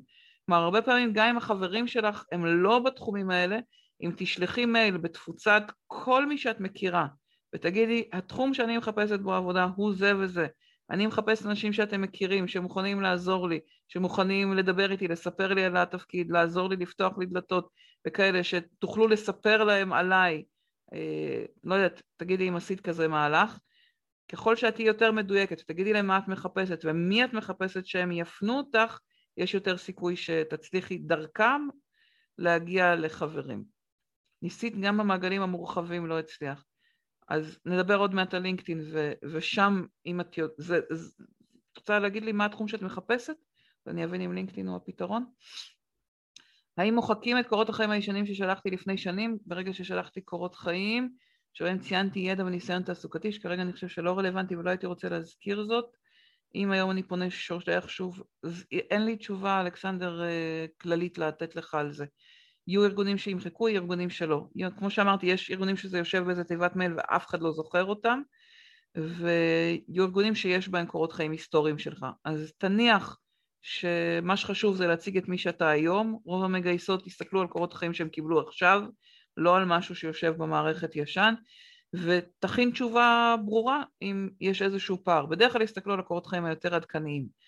אמ, אז אם הקורות חיים הקודמים נגמרו ב... אני יודעת מה, 2015, אז יחפשו את הקורות חיים של 2021. אמ, מה אם יש משרה שהיא לא בתחום המיקוד, אבל זו חברה טובה שאפשר להתקדם בה אם אני ממליצה לשלוח? תביני, מה, תביני טוב טוב את התפקיד הזה. תביני אם המשרה הזאת ממש מעניינת, ממש מעניינת אותך. לא סתם לשלוח לתפקיד, אלא לראות שזה תפקיד שכן מעניין אותך, לא רק בגלל החברה. כי אם התפקיד לא מעניין אותך, אז, אז יש לי סימן שאלה על כמה, כמה יהיה להם קל לראות את הערך שלך. נדבר תכף על עבודת ההכנה לרעיון, תנסי לעשות את עבודת ההכנה ותראי אם זה באמת מתחבר לך אה, או לא. אה, תכתבי לי גיא אם את מרגישה נוח לאיזה תחום את רוצה להיכנס, כי מעניין אותי אם זה תחום שלינקדאין הוא היעד. אה, ולכן, מכל מה שאמרתי, צריך להבין שחבר מביא חבר הפך להיות ערוץ הגיוס המוביל, המרכז, אופ, ערוץ הגיוס המרכזי. אז איך לעשות את זה? כמה, כמה עקרונות, ותכף ניכנס יותר לעומק ללינקדאין. הראשון הוא לבנות את הנוכחות שלכם בלינקדאין. זה ערוץ הגיוס לאקדמאים, גם לתפקידים בהייטק, אבל ממש לא רק. כל תפקיד אה, אקדמאי, גם סטודנטים היום נמצאים בלינקדאין. אה, להיכנס ללינקדאין ולהרחיב ככל האפשר את רשת הקשרים שלכם, להתחבר לכמה שיותר אנשים, גם כאלה שאתם לא מכירים, לכמה שיותר אה, קבוצות. תכינו איזושהי פנייה אישית כשאתם פונים לאנשים.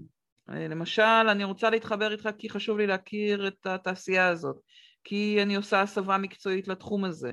אה, באתי מעולם כזה ואני כרגע מחפשת איזושהי דלת כניסה. ככל שאתם עושים את הטקסט יותר אישי, יותר מעניין, יותר רגשי, יותר מבקש עזרה, יש יותר סיכוי שאנשים יתחברו אליכם. לינקדאין זה ערוץ שאנשים מתחברים בו לאנשים. תחקרו איפה חברים שלכם עובדים, תחקרו דרך לינקדאין, מי מחובר למי, חברים שלכם שמחוברים לארגונים שמעניינים אתכם, אולי לא ידעתם אפילו. אני חותמת שכמה שנדמה לכם שאתם מכירים את החברים, אתם לא ידעתם שהם מחוברים לעוד אנשים שהם כן בארגונים שמעניינים אתכם, שהם כן בתפקידים, בדברים שמסקרנים אתכם. אמרתי גם קודם, תראיינו אנשי קשר רלוונטיים דרך לינקדאין, אני מצאתי שזה, שזה הכי נוח, תתייעצו. אמרתי קודם, גם לשאול שאלה, אני לא יודעת אם אתם חברים בקבוצה הזאת, אה, צריכים משהו, משהו כזה, בפייסבוק, קבוצה של, ראיתי אתמול 200 אלף איש, שכל היום עולות שם שאלות של צריכים משהו. אני מחפשת לראיין מישהו שעושה את זה ואת זה, אולי אתם יכולים להפנות אותי. אנשים שם עוזרים בדברים הכי הזויים, תגידו שאתם מחפשים את זה בשביל למצוא עבודה, ואני מבטיחה לכם שיעזרו לכם, זו אחת הקבוצות הכי מדהימות שיצא לי לראות בזמן האחרון. אמ, מה לשאול, מה לעשות? קודם כל, תמקדו בדיוק את מה שאתם מחפשים, אמרנו את זה קודם, את התפקיד, את סוג הארגונים, אפילו ארגון ספציפי, אם אתם יודעים שמעניין אתכם, עוד יותר טוב. ככל שאתם יותר ממוקדים, יהיה יותר קל לעזור לכם, גם לחברים שלכם יהיה יותר קל לעזור לכם. אל תכתבו, אני פתוח לכל רעיון, מוכנה לכל עבודה, מחפשת עבודה, לא משנה מה. כל מסר כזה שמעביר אתכם עמומי מדי הוא פחות טוב, הוא לא מקדם אתכם, הוא לא עושה לכם שירות טוב, הוא מוציא אתכם כלא ברורים, כלא ממוקדים. הקבוצה לא בלינקדאין, בפייסבוק, אה, צריכים משהו, צריכים משהו. קבוצה שיש בה מלא מלא מלא דברים. אה, בין צריכים מישהו שיעזור לי למצוא, אה, אני עזרתי בגוזל של נשר או משהו שבז שהוא מצא ברחוב, הוא צריך להבין מה לעשות איתו, לבין מישהו שאיבד תיק. אז היא קבוצה שעושה הרבה רעש. מצד שני, אפשר לשאול בה שאלות כאלה, ויש שם 200 אלף איש, אנשים עוזרים. אה, כן, צריכים משהו בדיוק. תודה מיטל. בסופו של דבר אני רוצה להגיע לניהול פרויקטים בהייטק. בינתיים יצא לי לעסוק במצוינות תפעולית והבטחת איכות ובמפעל ייצור. אני מנסה להגיע לחברת הייטק אפילו בתפקיד אדמיניסטרטיבי להכיר אנשים להצליח להתקדם הלאה. תתחברי אליי, גיא, יש לי ממש המון המון המון קשרים. תתחברי אליי בלינקדאין, ולא צריך להיות בעיה אם ניקחנו אותה לראיין, לראיין אנשים שמנהלים פרויקטים בהייטק, תחפשי אנשים שאת רואה שהגיעו ממפעלים. ותשאלי אותם, תגידי, אני רוצה לראיין אותך, אני מחפשת להבין איך לעבור מהבטחת איכות וניהול פרויקטים ומצוינות תפעולית לניהול פרויקטים בהייטק, ומאוד מאוד מסקרן אותי המעבר הזה שאתה עשית. תחפשי בלינקדאין מישהו שכתוב לו ניהול פרויקטים, ומישהו שכתוב לו factory או manufacturing או מה שזה לא יהיה, שיש את השילוב הזה, ואז תראי את האנשים שעשו את המסלול שמעניין אותך, חפשי לראיין אותם, להבין איך הם עשו את זה. או פשוט אנשים שמתעסקים בניהול פרויקטים בהייטק, כדי לשאול אותם, אם אני באה מרקע כזה, מה כדאי לי לעשות כדי שיתפסו אותי כרלוונטית. מקווה שזה ענה. אז שני הערוצים הכי חשובים מבחינת נטוורקינג uh, הם קודם כל לינקדאין, אחר כך נגיע לפייסבוק. למה לינקדאין? 740 מיליון משתמשים, מתוכם uh, חצי פעילים ו-40 אחוז מבקרים בלינקדאין מדי יום. מיליארד אינטראקציות מדי חודש, זה הנתון העדכני למרץ 21 אה, לדעתי, זה היה התאריך. מיליארד אינטראקציות, כלומר כשאני אומרת לכם תכתבו למישהו, תגידו לו אני רוצה לראיין אותך, אני רוצה לראיין אותך, אה, אולי יש לך רעיון איך לעזור לי, אני אומרת לכם תכתבו את זה, תחשבו שזאת פלטפורמה שזה מה שקורה בה, אנשים כותבים אולי יש לך זה, אולי תוכל לעזור לי, יש לי שאלה, אני רוצה להתייעץ, זה האינטראקציות, זה מה שקורה בלינקדאין, אל תהיו מובכים מזה, אל תחששו מזה.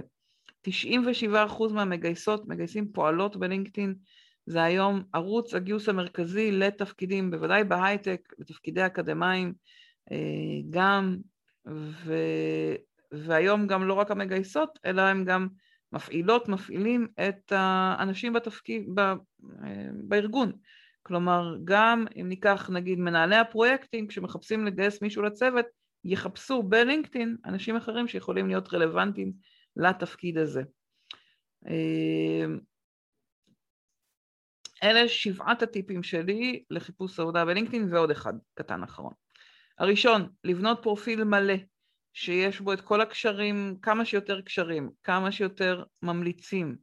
ממליצים אפשר לפנות לבקש שיכתבו עליכם, יש ממש סעיף של recommendation, לא ה-endorsement, לא, גם ה-endorsement נחמד, אבל recommendation זה ממש כשאתם פונים למישהו שעבד איתכם ומבקשים ממנו שיכתוב עליכם, תכתוב עליכם המלצה, תבקשו גם המלצות, תראו שאתם באודות כותבים כמה שיותר אודות מפורט ומצרפים את המייל שלכם ליצירת קשר.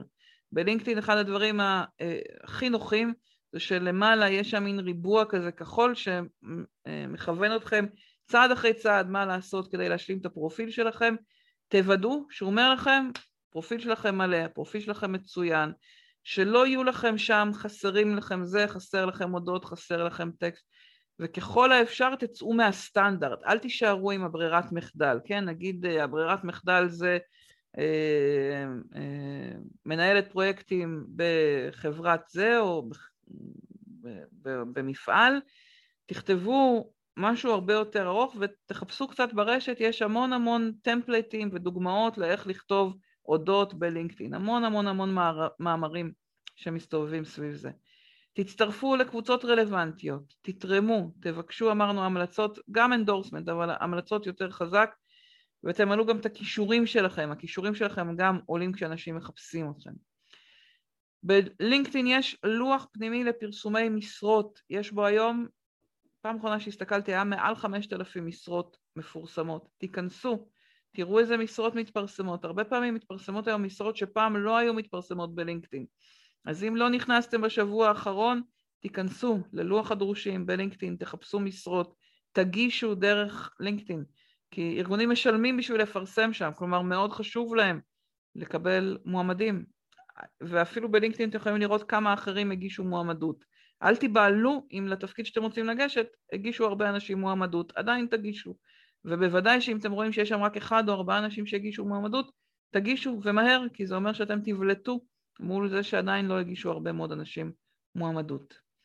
תכתבו תוכן בלינקדאין, תוכן אומר טיפים, אומר פוסטים, אומר מאמרים, נדבר יותר מאוחר על המיתוג או איך להבליט את עצמכם, ככל שאתם כותבים מתפיסת העולם המקצועית שלכם, אתם בולטים וזה לחלוטין יכול לגרום למגייסים, מגייסות אה, רלוונטיים לפנות אליכם ולשלוף אתכם רק דרך פוסטים ותוכן מקצועי שאתם מייצרים.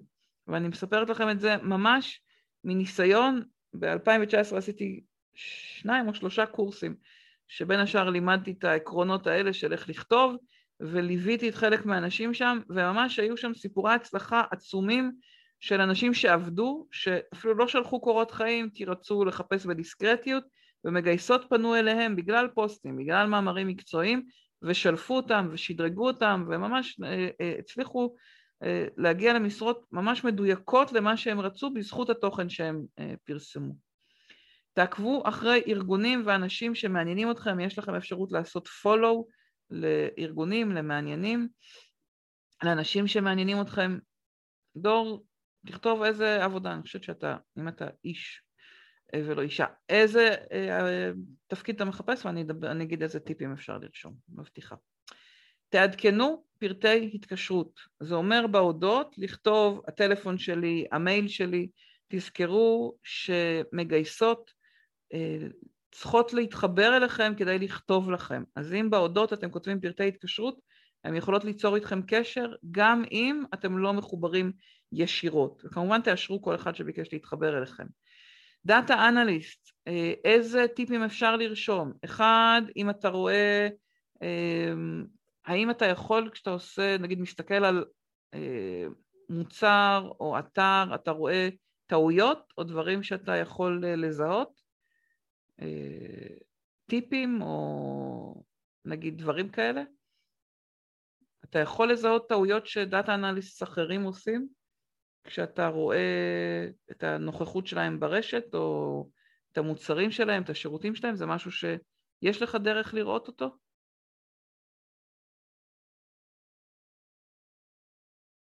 אז יוסי כותב, נכון שאתה יכול להציג עבודה שעשית. אם אין לך ניסיון תעסוקתי בזה, אז אתה עוד לא במקום שאתה יכול לתת טיפים, אבל אתה כן יכול לשאול שאלות, וגם זה סוג של נוכחות.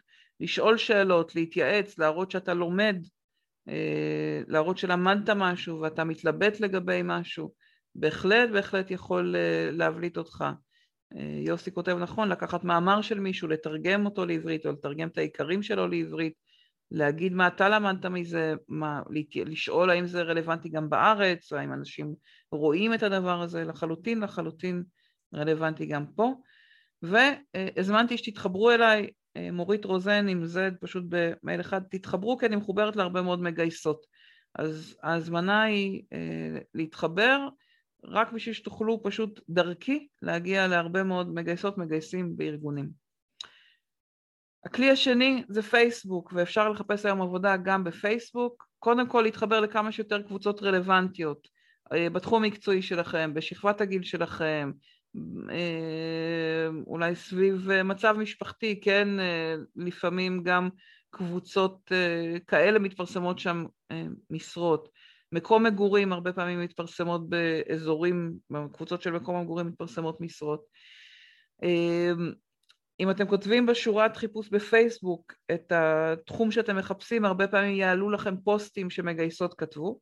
כלומר, פוסטים סטנדרטיים יעלו בחיפוש רגיל בפייסבוק, אז תכתבו מונחים, לא יותר מדי, כדי שאחרת פייסבוק לא תמיד יודע להכיל את זה, אבל עד ארבע, ארבע מילות מפתח יעלו בחיפוש, יעלו לכם ותחפשו פוסטים, יעלו לכם פוסטים שמגייסות כתבו שהן מחפשות uh, מועמדים. והכלי האחרון זה פייסבוק ג'ובס, אני לא יודעת כמה מכם מכירים אותו, אבל אם אתם הולכים בסרגל השמאלי של פייסבוק, או הימנית, או אם הממשק שלכם הוא עברית או אנגלית, למילה ג'ובס, אה, עולה לכם כלי חיפוש המשרות של פייסבוק, ויש בו המון המון משרות, גם משרות זוטרות בלי ניסיון, אבל גם אה, משרות עם ניסיון מתפרסמות פה, ארגונים משתמשים בערוץ הזה כי הוא חינמי, ונוח אה, למי שיש לו דף לפרסם דרכו, לקדם דרכו את המשרות, אז, אה, אז שווה להכיר אותו ולחפש דרכו. אבל אני חושבת שהיום המגייסות שמפרסמות בעיקר יפרסמו בקבוצות, למשל יש קבוצה מאוד גדולה של מפוטרי קורונה, שעדיין מתפרסמות שם משרות באופן קבוע, וכמובן בתחומים המקצועיים של כל אחד והתחום שלו. אז אם אני מנסה לסכם את השלב השני, לשאול, להפעיל את הקשרים שלכם, לבקש עזרה, לא להתבייש מזה, לבקש בצורה מאוד ממוקדת מה אתם מחפשים, מה אתם צריכים, לבנות נוכחות מקצועית בולטת, מדויקת. ככל שאתם יותר מנוסים אז הנוכחות היא יותר מקצועית, אבל גם אם אתם סטודנטים והרגע מתחילים, אתם עדיין יכולים לבלוט, לבלוט בזה שאתם אקטיביים, שאתם שואלים שאלות, שאתם משתפים בתוכן, שאתם מעורבים בדיונים, שאתם אפילו אומרים תודה לאנשים שכתבו דברים מעניינים באופן קבוע, אומרים להם תודה, אז הם לומדים לזהות אתכם, את התמונה שלכם, את השם שלכם. לנסות לעזור לאנשים, לבקש מאנשים שיפעילו את הרשת, את הקשרים שלהם למענכם. לפעמים אפילו לעזור, לשאול מי, להגיד למישהו, אתה נורא מעניין אותי מה שאתה כותב, נורא חשוב לי לעזור לך, יבליט אתכם עבורו. שאלות. מה עדיף בלינקדאין או פייסבוק? Uh, תלוי בתחום, עדיף גם וגם אם יש לך זמן, אבל לינקדאין זאת הרשת היותר, uh, נקרא לזה, מקצועית, היותר עסקית. עדיין יש הרבה מאוד מגייסות, לצערי, כי אני חושבת שזו לא שיטה מאוד אפקטיבית עבורן, שמפרסמות בפייסבוק, יושבות כל היום ומעלות מודעות, אז תראה שאתה מחובר לקבוצות הנכונות כדי שהיא ומבקש, ותבקש לראות אה, פרסומים שעולים בהם, כדי שאם יהיו שם דברים שזה יקפוץ לך. אבל גם בפייסבוק יש לך אפשרות לעדכן את הקורות חיים שלך ב-about האישי, אז תראה, שמוד, תראו שמעודכן לכם ב-about האישי המקומות שעבדתם בהם. תראו שאתם כותבים אפילו בפרופיל האישי, שאתם מחפשים עבודה ומחפשים את העזרה של אנשים. ככל שאתם מרגישים מספיק נוח להגיד את זה, תפרסמו את זה ביותר מקומות, תכתבו את זה ביותר מקומות, תהיו מאוד מאוד אקטיביים בלהגיד מה בדיוק אתם מחפשים ואיזה סוג של קשרים אתם מחפשים. שוב, הדיוק זה המפתח, לא אני מחפשת עבודה ולא משנה מה תמצאו לי, אלא כי אנשים לא יודעים מה לעשות עם זה, אלא משהו מאוד מאוד מדויק, ועדיף לדבר על אני רוצה לראיין מישהו, אני רוצה לדבר עם מישהו, לא בשביל שכשאתה מראיין אותו תגיד לו בוא תמצא לי עבודה, אלא אמרתי לבוא למקום הזה כמראיין זה אומר לשאול אה, בדיוק ניקח את מה שגאיה ברשותך ששיתפת קודם, אה, אם אני רוצה להיות מנהלת פרויקטים בהייטק ואני לא באה מהתחום, אני עושה הסבה, אז אם אני מחפשת אנשים שהיו מנהלי פרויקטים בהייטק, אני אומרת להם אני רוצה לראיין אותך ואני מנהלת שיחה נקייה על מה זה אומר לנהל היום פרויקטים בהייטק, איך מגיעים לשם, איך מגיעים לשם כשהתעסקתי רק במצוינות תפעולית קודם, מה צריך לעשות. אם תדברו עם מספיק אנשים שעברו את המסלול שלכם או נמצאים בתפקיד שאליו אתם מכוונים, הם יעזרו לכם להגיע לכאלה תפקידים. הם יפתחו בשבילכם דלתות, גם אם זה אנשים שאתם לא מכירים. אבל תגיעו למקום הזה ממקום לא... אני לא אומרת לראיין ועל הדרך לדחוף אולי תמצא לי עבודה. ממש לא. אני אומרת, תתייחסו לזה כסוג של מחקר, תגיעו לזה מ mindset שאומר, אני רוצה לחקור את המסלול שאני צריך לעבור, שאני צריכה לעבור כדי למצוא עבודה בדבר שהכי הכי מרגש אותי, מעניין אותי, מתאים לי, מלהיב אותי, ותלכו לחקור את זה, ממש לעשות את זה, לקחת את זה כפרויקט.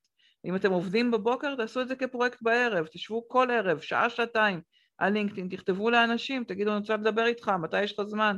אולי תכתבו לעשרה אנשים, וגם אם אתם לא מחוברים אליהם באופן אה, ישיר, דרך אגב, דרך קבוצה, אם אתם מתחברים לקבוצה שהם נמצאים בה בלינקדאין, אתם יכולים לכתוב לאנשים.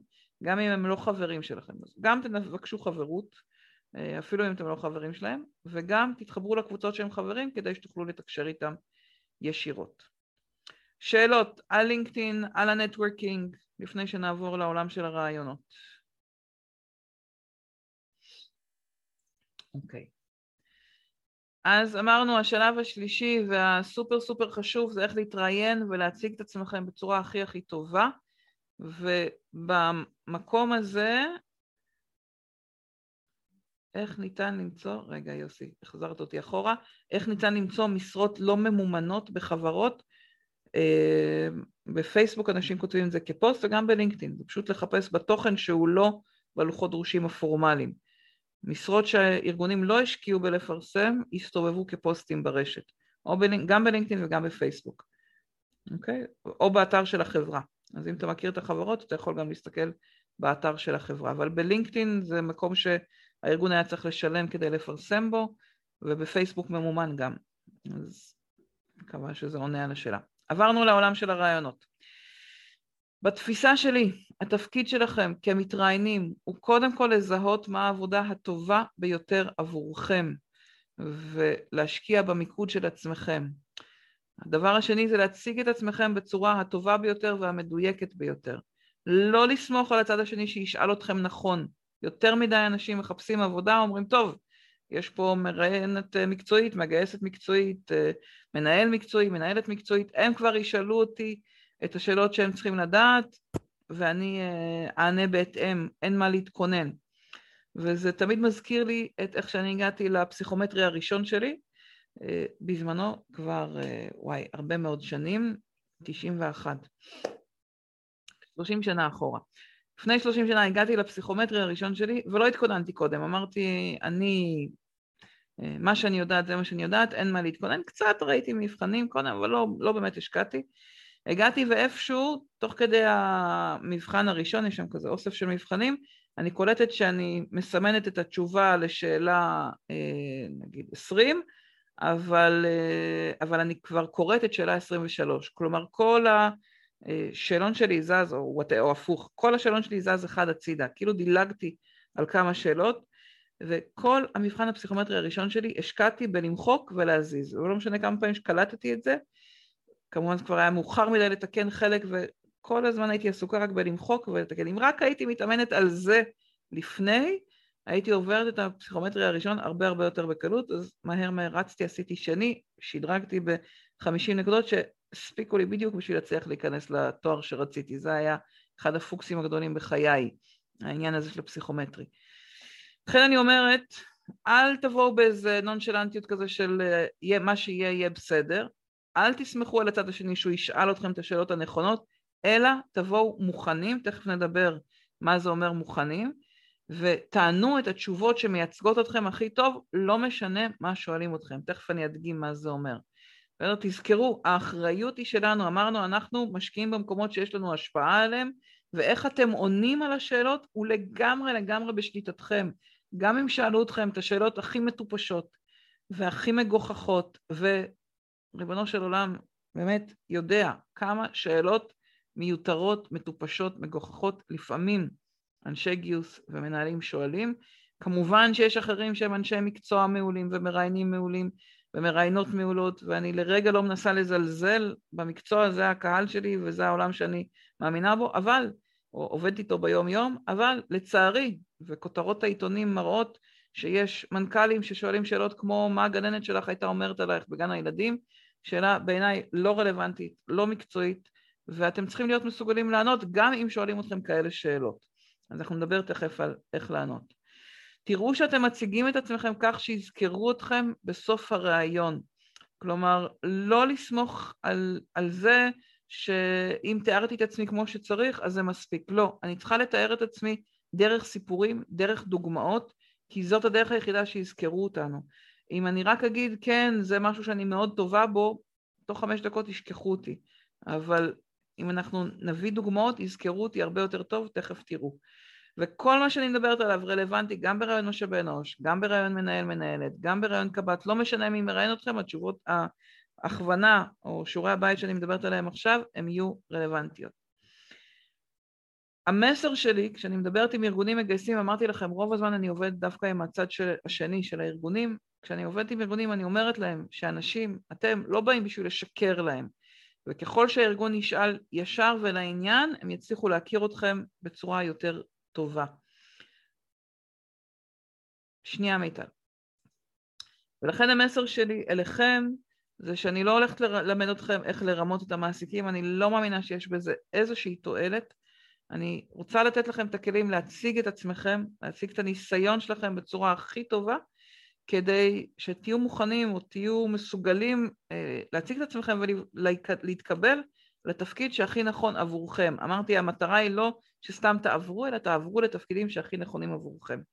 מיטל, אני שולחת אחר כך את המצגת, אז ברשותך אני עוברת הלאה, כי יהיה לכם את המצגת, אתם יכול, תקבלו אותה אחר כך מבחינתי בקבוצת וואטסאפ ברגע שנסיים. בסדר? אז אני רוצה להזמין אתכם לעשות תרגיל. מה משכנע אתכם יותר?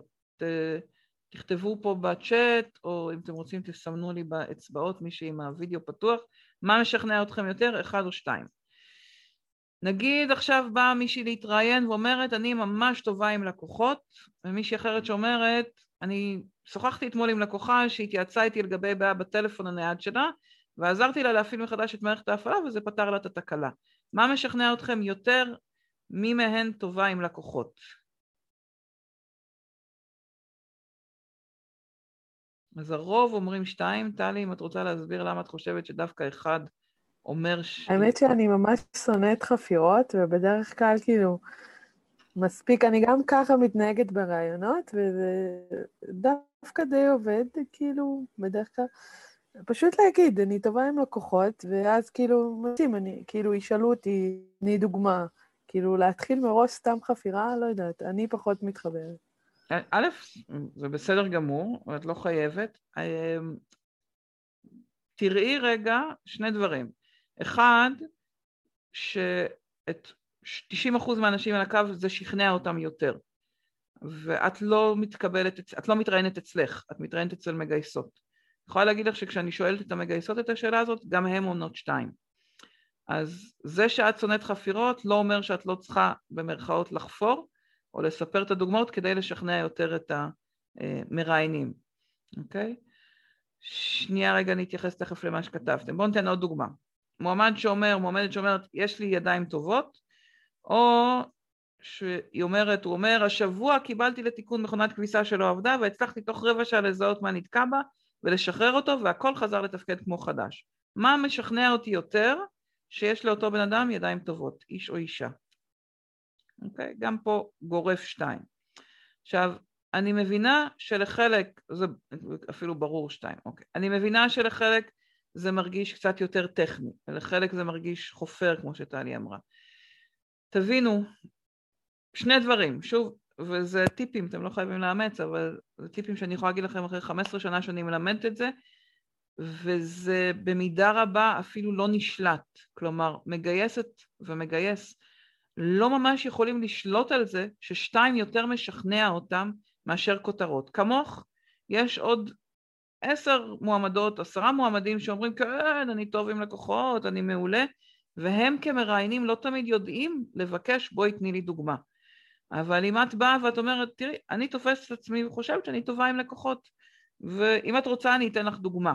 תכיני מראש את הדוגמאות, זאת ההמלצה שלי. אם לא, אם לא בא לך ישר לצלול לדוגמה, תכיני לפחות מראש את הדוגמאות, שיהיו לך אה, מאוד אוקיי, אז מדויקות. זה מה שהתכוונתי. אז זה מה שהתכוונתי, כאילו. אני, לא שעכשיו אה, אני אתחיל חפירה, זה, אני באה ואומרת, תקשיבי, אני טובה תראי, עם לקוחות. אני אגיד לך, אני אגיד לך את ה... אני... אגיד לך את האמת, טלי, אם תשאל אותך מראיינת, בואי תספרי לי אה, אה, מה המנהל שלך הקודם היה אומר עלייך, אני מציעה לך לדבר בדוגמאות. אם היא תשאל אותך מה התכונות החיוביות והשליליות שלך, אני תמיד אציע לך לדבר בדוגמאות, לא בכותרות. בגלל שהדוגמאות ישכנעו יותר, הם לא ירגישו חפירה, הם ישכנעו יותר, לא סתם הכותרת פה בשקף, זה מה משכנע יותר, אנשים משתכנעים יותר מדוגמה פרקטית שמראה איך את עושה את זה, ולא נשארת ב-20 אלף רגל, גם אם את מרגישה חופרת. אז קודם כל תכיני את זה מראש, וההמלצה שלי החמה אלייך היא גם לשתף את זה, ולא רק, לא רק אם ישאלו אותך, לא רק אם יבקשו ממך, כי זה משכנע יותר, אפילו אם את מרגישה שזה חפירה, אותם זה ישכנע יותר. אבל זה, זאת ההמלצה, תעשי עם זה מה שנכון לך. שלושה שלבים לתהליך ההכנה לראיון כשאנחנו רוצים לבוא עם דוגמאות. השלב הראשון הוא ללמוד את הארגון ואת התפקיד. תנסו לדמיין מראש באיזה מצבים יתפקד בן אדם שנכנס לתפקיד הזה. למשל, אם uh, אנחנו מדברים על, uh, יודעת מה, איזה תפקידים היו לנו פה קודם, בואו ניקח איזה תפקיד אחר. תזרקו לי איזה תפקיד שאתם עושים כדי שאני אנסה לתת דוגמה. ונזוז רגע מהמצוינות תפעולית שהייתי בו הרבה. תרשמו לי איזה תפקיד שאתם עושים כדי שאני אנסה לתת דוגמאות. נהדר, תודה. סמנכ"ל תפעול, עיצוב פנים, מהנדס מכונות. אז אני מנסה לקחת את הנושא של אה, עיצוב פנים, ועיצוב פנים יכול להיות בחברת הייטק, ועיצוב פנים יכול להיות באקדמיה. להבין בתפקיד הזה של עיצוב פנים, איזה סוגי התמודדויות יהיה לאנשים. יעבדו עם לקוחות, יעבדו עם אנשים מבפנים, יעבדו עם אנשים מבחוץ, מה הוא יצטרך לעשות, או היא תצטרך לעשות. סמנכ"ל תפעול, סמנכ"ל תפעול יהיו ארגונים שונים שסמנכ"ל תפעול, התפקיד שלו ייראה שונה לגמרי, שלו או שלה. אז להבין מה המהות של סמנכ"ל תפעול, באיזה מצבים אותו סמנכ"ל הולך להתמודד, אותו או אותה הולכת להתמודד, למשל אה, תקלות שיש בשילוח, למשל אה, אה, פעילות שצריך להקים בארגון, למשל, יודעת מה, קו ייצור שצריך לדאוג שאנשים מגיעים. זה מצבים באופן כללי, ואיזה מצבים הולכים להיות בארגון הספציפי הזה. למשל, אם ניקח איש מכירות, אשת מכירות, אז יש הבדל מאוד גדול בין למכור טלפון בסלקום ללמכור מטוס באלביט, ללמכור שירותים של הדרכה בחברת ייעוץ. אז אני צריכה להבין איזה, מה זה אומר נגיד להיות איש מכירות, ומה זה אומר להיות איש מכירות באלביט. איזה סוגי מצבים ספציפיים לאותו ארגון.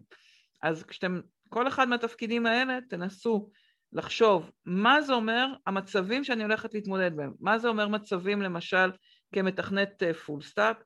למשל זה כשאני צריך להיכנס לקוד, צריכה להיכנס לקוד שמישהו אחר כתב אותו. למשל כשאני צריכה לעבוד על חלקים במערכת שהם לא התעסקתי בהם בעבר, או לעבוד עם מערכות חדשות שלא הכרתי, לפתור תקלות במערכות חדשות שלא הכרתי. זה, לזה אני מתכוונת מצבים. אה, אותו דבר גם בממשקים, שיש לי ממשק עם מישהו שאני לא מסכימה איתו, שיש לי ממשק בתוך הארגון, שיש לי ממשק מחוץ לארגון. מהנדס מכונות שיש איזושהי תקלה במכונה שאני מטפלת בה, שיש תקלה במכונה שיושבת בחו"ל בשעות שהן אה, לא השעות של אה, ישראל, ואני עדיין צריכה לתת להם שירות. זה, לזה אני מתכוונת מצבים, זה דברים אובייקטיביים, סיטואציות אובייקטיביות שכל בן אדם מתמודד איתם, רק תנסו לעשות את החשיבה גם על התפקיד באופן כללי, וגם ספציפית על הארגון שאליו אתם הולכים להתראיין. ככל שאפשר תחקרו את התפקיד שאליו אתם הולכים להתראיין. מה זה אומר יום של מתכנת full stack בארגון הספציפי הזה?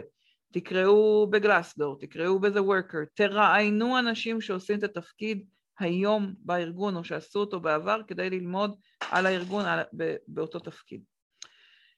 שלב השני, אם יש שאלות על השלב הזה זה הזמן, תגידו. שלב השני, ללמד את עצמכם בהתאם. כלומר, על כל אחד מהמצבים האלה, נחשוב האם הייתי בהם בעבר, ולהכין לפחות שתיים שלוש דוגמאות. למשל, אם אני, אה, ותגיד קובי אם אני מדייקת במצבים, אם אני מתכנתת full stack ואני צריכה להיכנס לקוד שמישהו אחר כתב, אז, אה, אז אני רוצה להסתכל האם בעבר הייתי במצב שנכנסתי לקוד שמישהו אחר כתב. האם בעבר קרה שנכנסתי לקוד שמישהו אחר כתב והיו בו תקלות? האם קרה שנכנסתי לקוד שמישהו אחר כתב וחשבתי שצריך לעשות משהו אחר לגמרי, או לא הבנתי מה הוא כתב, אוקיי, בסדר, אתה מהנהן, מעולה, אז תודה כן. שאתה גם עם וידאו, מעולה. אז אם זה, זה התפקיד שאתה מתראיין עליו, ובאמת אלה מצבים שמאפיינים את התפקיד של full stack, תנסה להיזכר בעבר, האם היית בכאלה מצבים, איפה המצבים שאתה זוכר במיוחד, ותכין שתיים שלוש דוגמאות כאלה.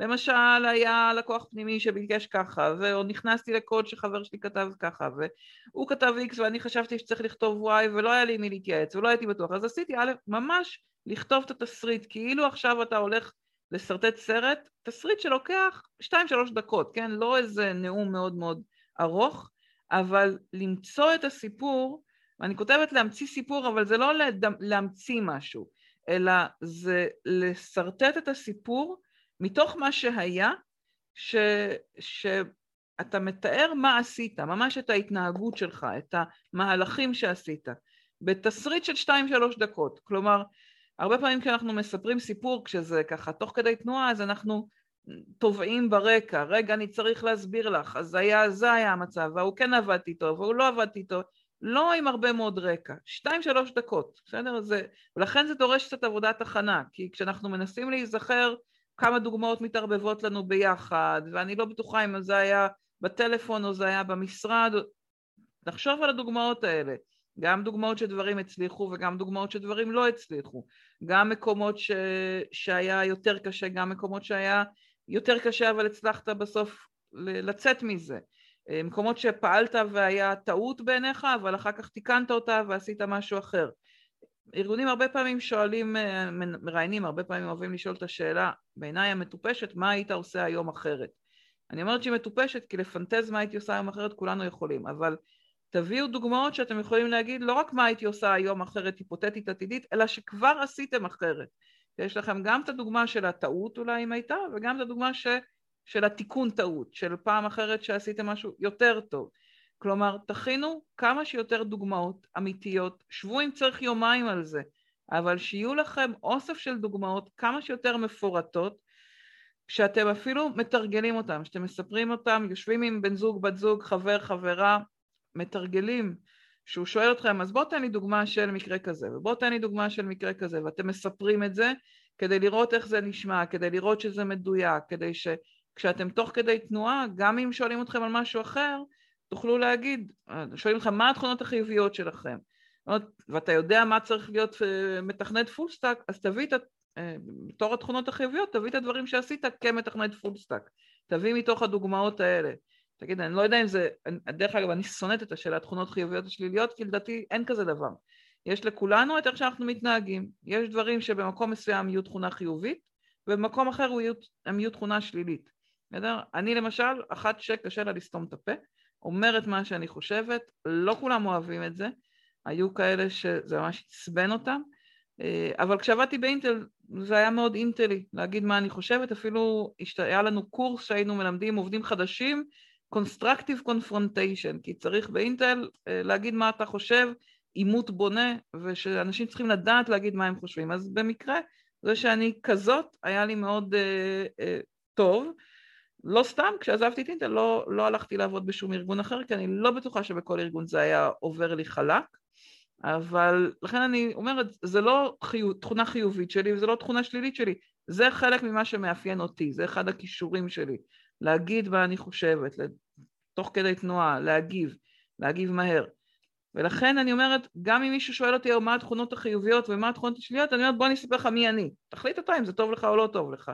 וזאת גם ההמלצה החמה שלי אליכם, לתאר מי אתם בהקשר של התפקיד, בקונטקסט של התפקיד הספציפי והארגון הספציפי והמצבים שאתם מבינים שצריך מישהו בתפקיד הזה, בארגון הזה. שאלות, שאלות שאלות. האם זה עושה שכל למי שככה היו לכם שאלות על, על הרעיון, אז חשוב לי להבין שזה מתחבר לכם לשאלות על ההכנה לרעיון.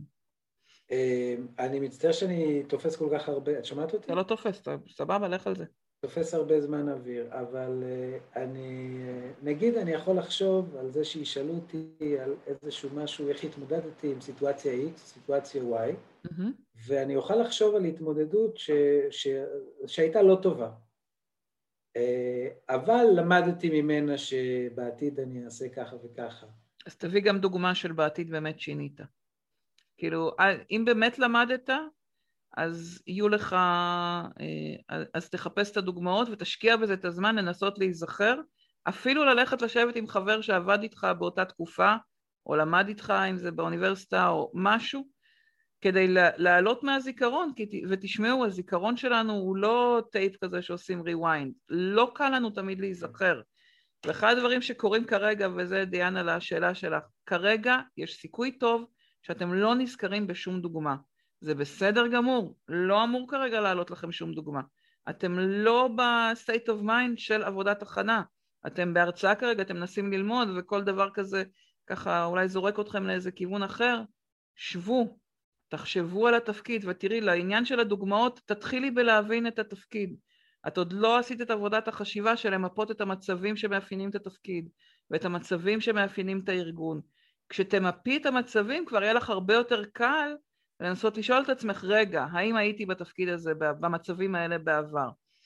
ואני אתן לכם את הדוגמה, שאני אשתף אתכם, בדוגמה שבעצם אה, עזרה לי להבין איך להכין אנשים לחיפוש עבודה. ואני הרבה שנים מלמדת ארגונים ובאתי מהעולם של משאבי אנוש וגיוס, אבל לקח לי, אה, לקח לי זמן ולא ישר הרגשתי נוח אה, לבוא ללמד מחפשי עבודה, כי אמרתי, לך תדע, אני עובדת עם צד אחד, מי יודע שזה באמת, אה, רק לעשות ההפוך של זה יתאים לצד השני. והגיס שלי פעם חיפש אה, עבודה, הוא למד הנדסת תעשייה וניהול, בזמן הלימודים הוא עבד ב Orange נדמה לי בזמנו זה היה, כן, Orange פרטנר, אה, בכל מיני תפקידים של, של שירות לקוחות, ניהול צוותים, קשרי לקוחות, והוא רצה להתקבל לתפקיד של תעשייה וניהול, ובמשך הרבה מאוד חודשים הוא שלח קורות חיים ולא התקבל. ו... והוא אמר לי, מה לעשות, שואלים אותי האם יש לך ניסיון, ואין לי, כי אני הרבה שנים עובד בפרטנר, אין לי ניסיון כתעשייה וניהול, ועשינו בדיוק את התהליך הזה. אמרתי, רגע, ממה שאני מכירה בתעשייה וניהול, צריך, אה, לא זוכרת מה זה היה, לנתח דוחות, צריך אה, לייעל תהליכים, אומר לי כן. אמרתי, אוקיי, האם בתפקיד שלך בפרטנר ייעלת תהליכים? אז הוא חשב, חשב, מה, אה, כן, היה את התהליך הזה שאיילת. והאם קרה שנתנה, ניתח את הדוחות, מה, אה, כן, יש את הדוח הכזה, כל שבוע אני מנתח. תוך שבועיים כבר הייתה לו הצעת עבודה ממקום אחר, רק כי פתאום הוא ידע לספר על עצמו בתוך רעיונות ולהראות שהוא לגמרי מתאים לתפקיד של ג'וניור בתעשייה וניהול, כי היה לו כבר המון ניסיון, הוא רק לא קלט שהניסיון שלו רלוונטי לתעשייה וניהול, אז הוא לא ידע לספר על הדברים האלה. אני אומרת, זה לה... ו... וזה עוד יותר רלוונטי למי שעושה הסבה. אה, אתם עושים הסבה, אבל יש לכם היסטוריה שאתם מביאים איתכם, אתם לא מוחקים את כל ההיסטוריה ומתחילים מההתחלה. וגם אם אתם צעירים, וגם אם רגע סיימתם לימודים, יש לכם דוגמאות, יש דברים שעשיתם בתיכון, יש דברים שעשיתם באוניברסיטה, דברים שעשיתם בצבא, דברים שעשיתם בשירות לאומי, יש לכם דוגמאות. דיאנה לא קונה את זה שאין לך דברים בהיסטוריה, לא קונה את זה לאף אחד מכם. יש לכם דוגמאות, יש דברים שעשיתם, אתם רק צריכים לעשות את החיבור, את המאץ' הזה בין התפקיד, המצבים שמאפיינים את התפקיד, והדברים שאתם עשיתם באופן אישי. אוקיי? ויש פה עבודה, יש פה שיעורי בית. האם זה מתחבר? שמחה לראות שזה ממקד ועושה סדר, תודה. למי שכתב. מעולה. יופי. אז הדבר האחרון, שלב האחרון זה לבלוט על ידי תוכן, מאוד תורם, יופי, נהדר, תודה. אז הדבר האחרון זה לראות איך אתם בולטים על ידי תוכן והוספת ערך, ואני אתחיל בסיפור של יעל, ויעל אה, הייתה איתי בקשר לפני משהו כמו שלוש שנים, וכשהתחלתי להדריך מחפשי עבודה לפני שנתיים, אמרתי לה בואי תספרי לי אה, מה קורה איתך, וראיתי חודש, חודשיים קודם שהיא מצאה עבודה, אז אמרתי לה בואי תספרי לי רגע את התהליך, כי אני הייתי איתה בקשר שנה קודם, ולא ממש עקבתי, ופתאום ראיתי שהיא מצאה עבודה. אז אני מקריאה לכם מה היא כתבה לי. היא כותבת, כן, המון, שנה וחצי, כן, שנה וחצי קודם דיברתי איתה. והיא, רק בשביל לספר, לסגר לכם את הסיפור, היא התייעצה איתי האם לקחת עבודה שהיא לא מדויקת, קצת דומה לאחת השאלות שאתם שאלתם, האם לקחת עבודה שהיא לא מדויקת רק בגלל שנשבר לה ברמות על מהתפקיד שבו היא עבדה, ממש לא היה לה כבר כוח אליו, אבל ההצעה שהציעו לה לא הייתה מדויקת והיא ממש התלבטה אם אה, לקחת את זה או להמשיך לסחוב עוד קצת עד שהיא מוצאת עבודה שהיא ממש מדויקת.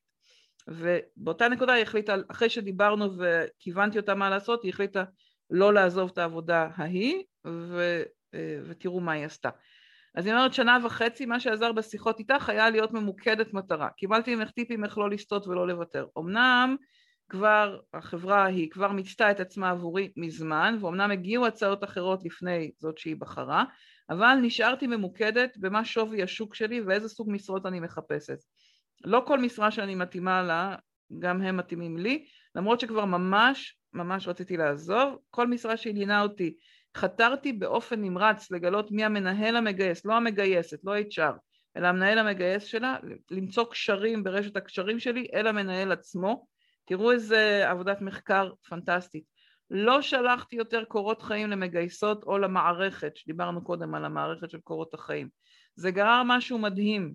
כל קורות החיים ששלחתי למנהלים המגייסים מלבד פעם אחת הסתיימו בריאיון ועוד משהו, התנהלתי פתאום גם במדיות חברתיות, היא הקימה מין פורום כזה של uh, uh, נשים בתחום שלה, באזור שלה, uh, עניתי בקבוצות על שאלות שאנשים שאלו, מי ששאל קודם איך מייצרים תוכן, על ניהול מוצר, ניהול פרויקטים, ראיתי שאחרי שאני עושה את זה, פתאום כמויות של אנשים צופים לי בפרופיל לינקדאין, הרגשתי, בהרגשה שלי גם זה עשה משהו, בסוף המשרה שלי היא משרה שלא שלחתי אליה קורות חיים, מישהו שעבדתי איתו המליץ עליי והתקשרו אליי, אז שוב החשיבות של רשת הקשרים. נכון סיפור פנטסטי?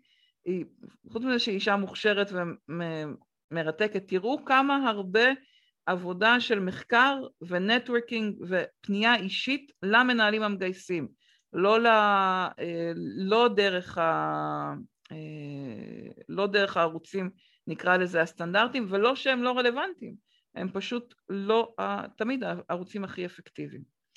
אז איך להוסיף ערך? למשל כמה דוגמאות. זיהיתם ארגון שמעניין אותה, אתכם, תחשבו איך אתם יכולים להוסיף ערך לאיש הקשר המקצועי באותו ארגון. למשל, אם אתה רוצה להיות, אה, רגע, אני אפתח את הרשימה של כל מה שאמרתם קודם.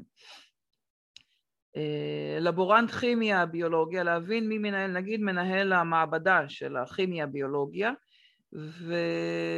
אה, ואתה יודע שהארגון הזה מתעסק באיזשהו תחום, תראה האם אתה יכול לראות משהו באתר על מה הם כתבו על התחום של, על ההתעסקות בכימיה, ביולוגיה, במעבדות אצלם בארגון.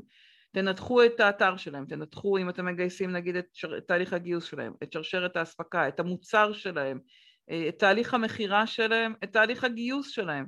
תחשבו את המודעות שלהם, אולי המודעות שלהם הן מאוד לא אטרקטיביות. תראו אם אתם יכולים למצוא איזשהו תוכן על הארגון הזה ברשת, על המוצר, על הארגון, על השירות, על uh, כל דבר שהם עושים. תראו אם יש לכם, אמרנו קודם, למשל מאמרים, חומרים שאתם חושבים שיכולים להיות רלוונטיים לאותו איש קשר. ככל שאתם מתחברים לאנשי קשר בארגונים שמעניינים אתכם ונותנים להם ערך, אתם מבליטים את עצמכם. תכתבו סיכום של אותו מחקר שעשיתם. למשל, אני אספר לכם, מישהי רצתה להציע לי את עצמה אה, לעבודה על המצגות שלי, היא לקחה מצגת שפרסמתי אה, ברשת, עבדה על שניים שלושה שקפים מתוכה ושלחה לי את ההצעה שלה למצגת מעודכנת. ואני אומרת לכם, כשאני ארצה מישהו שיעבוד איתי על המצגת, היא תהיה זאת שתעשה את זה. היא השקיעה רבע שעה, חצי שעה, לא יודעת אפילו כמה זמן היא השקיעה, אבל היא הבליטה את עצמה כשאני בכלל לא חיפשתי בן אדם כזה. ועכשיו אני יודעת שאם אני ארצה מישהו אני אוכל לפנות אליה. אז זה נכון שהיא אולי עצמאית, אבל זה רלוונטי לגמרי באותה מידה גם אם אתם רוצים להיות שכירים, לעשות איזשהו מחקר על אותו ארגון, על אותו תחום. ואני אשתף אתכם במה אני עשיתי כשאני החלטתי שאני רוצה לבלוט, לא התמונות הכי מחמיאות, אבל זה לא עניין אותי בזמנו. ב-2017 החלטתי שאני הולכת להבליט את העסק שלי ווידאו הוא הכלי. פתחתי קבוצה שנקראה שאלות ותשובות על גיוס, גם ביוטיוב וגם, או ביוטיוב העליתי את הסרטונים, בפייסבוק העליתי קבוצה כזאת למגייסות, וכשראיתי שהסרטון הראשון שהשקעתי בו לקח לי שעה להתאפר ולהסתרק ולהסתדר, וזה עוד לפני שהתחתנתי ועוד בלי כיסוי ראש ועוד לגמרי בלוק הכי לא, מבחינתי, לא מחמיא שלי, אמרתי, לא מעניין אותי שום דבר, אני יושבת חמש דקות ביום ומצלמת את עצמי בהליכת בוקר עם הכלבות בשדה, כן? זה הליכת בוקר, רואים באמת הכי הכי לא פוטוגני שאפשר, ועדיין זה התחיל ליצור גם בשבילי תנועה וגם לאנשים שקראו אותי תנועה. שנה אחרי זה כבר התחלתי לערוך קטעים מתוך uh, סדנאות שלי, התחלתי להעלות גם סרטונים מתוך uh, uh, אנשים שהיו אצלי בפעילויות. היום כבר הרשת שלי היא של אלפי אנשי משאבי אנוש וגיוס שקוראים ועוקבים, אני עדיין מעלה סרטונים באופן קבוע, ותוכן ו- והדרכות וחומרים, כלומר, ה- ה- וזה לא משהו שצריך בשבילו המון כסף, ולא צריך להיות בשבילו עצמאים או אנשי מקצוע מאוד מאוד מנוסים. בהחלט אם אתה רגע סיימת לימודים, לא חושבת שהטיפים שלך זה הדבר העיקרי, אולי טיפים על איך להיכנס לתפקיד, אולי טיפים על מה זה אומר לסיים לימודים ולמצוא עבודה, כלומר גם בזה יכול להיות, אפשר לכתוב ואפשר לספר, אבל אם בלימודים למדתם תחום מסוים והתמחיתם בתחום מסוים, תכתבו על זה, תדברו על זה, תעלו על זה תוכן. רוב הדברים שאתם רואים פה, או אפילו, האמת, כולם, לא עלו לי שקל. זה סרטון, מצלמות כאלה, טלפון, זה מצלמת uh, וידאו ש, ששמנו ושעות שאנחנו ישבנו לבד וערכנו בבית, ולפעמים אפילו בלי עריכה פשוט להעלות את הסרטון. וידאו כלי מאוד מאוד חזק, ורובכם בוודאי יודעים היום להשתמש ב... או מעלים לטיק טוק, יודעים להעלות סרטונים הרבה הרבה יותר טובים אה, ממה שאפשר לראות שם ביוטיוב שלי. אז הסיכום של שלב ד' ואנחנו בדיוק בזמן, אבל אני פה, כל שאלה שיש לכם תשאלו. למתג את עצמכם בתחום המקצועי, לעזור לאנשים אחרים, לראות מה אנשים אחרים שואלים, להתנדב, לעשות דברים בחינם. כשאני התחלתי לעשות את ההדרכות למחפשי העבודה, אם הייתם פה בסביבה ב-2019 אולי ראיתם, עשיתי עשרות שעות, מעל 80 שעות בחינם, שהדרכתי מחפשי העבודה רק כדי שאני אהיה בטוחה שמה שאני יוצאת איתו מדויק ובעל ערך ונותן פתרונות למחפשי עבודה. ממש היה לי חשוב לראות שאני עושה את זה טוב, ולכן למרות שהיה לי כבר מעל 13 שנות ניסיון אה, בתחום כעצמאית ועוד עשר שנים קודם כשכירה, עשיתי את זה בחינם כדי לוודא שהפתרונות שלי הם מדויקים. תתנדבו, תעזרו, תעשו הרבה הרבה עבודה גם בחינם כדי לבדוק, גם כדי לבנות את הניסיון שלכם וגם כדי לראות שמה שאתם עושים יש לו ערך, יש לו אה, אנשים שזה משרת אותם. איך להגיד למראיין בעברית טובה את התרגום של I want to be someone who makes the difference כתשובה לשאלה למה כדאי להעסיק אותך. אני מציעה לך אלכסנדר לענות אחרת. אין בעיה להגיד אני רוצה, אתה יכול גם להגיד את זה באנגלית, ואתה יכול להגיד אני רוצה להיות משמעותי, making difference זה משמעותי, אבל תביא דוגמה. תביא דוגמה של how you made a difference במקום הקודם שעבדת בו, ומה זה בשבילך to make a difference. אל תישאר עם להיות משמעותי בתור כותרת, זה לא אומר כלום לאף אחד. אבל אם אתה אומר חשוב לי להיות משמעותי, ואני אתן לך דוגמה, בארגון הקודם אה, הייתי באופן קבוע עושה X, עושה Y, עוזר לזה, פותר את זה, זה הדברים, זה המקומות שהכי נהניתי בהם, זה יעזור להם להבין מה זה אומר בשבילך to make a difference. מתחבר? להיות משמעותי זה התרגום הכי טוב שיש לי בשבילך. עוד שאלות, עוד שאלות, עוד התלבטויות, כל דבר, זה הזמן. אה, שאלה, מורית, את בטח כן. מכירה את הקטע הזה בלינקדאין של אה, כולה לייק. כן, בטח. אה, עכשיו, העניין בכולה לייק הוא, זאת אומרת, לצאת בהצהרה פומבית, אני מחפש עבודה, זה כבר לא חיפוש דיסקרטי, שרק מגייסות רואות, זה אומר שכאילו כולם יודעים, כרגע, ככל הנראה מישהו זה עושה את חלק ממה שזה, לו תראה. כולה לייק המסר שלו הוא לאנשים האחרים, כאילו תעשו לייק בשביל לקדם את קובי למצוא עבודה. בחוויה האישית שלך זה, זה הפתיחות וזה לספר על זה, כן. אבל, אה, אבל מה, מה השאלה שלך? ותמשיכו להעלות שאלות, אני רואה אותן, תכף אני אתייחס אליהן. ואם לא עניתי על משהו מההתחלה, אז תכתבו עכשיו, אני אגיב. תסביר מה השאלה שלך, קובי, לא הבנתי את השאלה, אבל... לגבי כולה לייק. אוקיי, אולי, טוב, אולי זה קצת אישי, אני, אני אשמח אם אני יכול ב... ת- אתה אומר אתה מתלבט האם לשתף שאתה מחפש עבודה? זאת השאלה? האם... אני, אני, אני סיימתי תפקיד, אני סיימתי תפקיד Mm. אה, שלא ציפיתי שהוא יסתיים, בוא נגיד. אוקיי. לא קל לשתף את זה, כאילו, עם מעסיק. ואתה מתלבט אם ללכת בכיוון של כולה לייקים, לדבר על זה בקול רם שאתה מחפש עבודה? זו השאלה כן. בגדול. אה, אחד, אני חושבת שהייתי עושה עם עצמך עבודה כדי להיות מאוד מאוד שלם עם זה שאתה כרגע מחפש עבודה. זה לא כל כך משנה למה זה נגמר, זה שיש כאלה שנורא עסוקים במה עשית, למה עזבת, מה עשית, למה עזבת, לא כולם יהיו עסוקים, לפחות אלה שעברו דרכי יבינו שזאת לא שאלה מאוד מאוד מעניינת, כי אני ממליצה להם לא להתעסק איתה.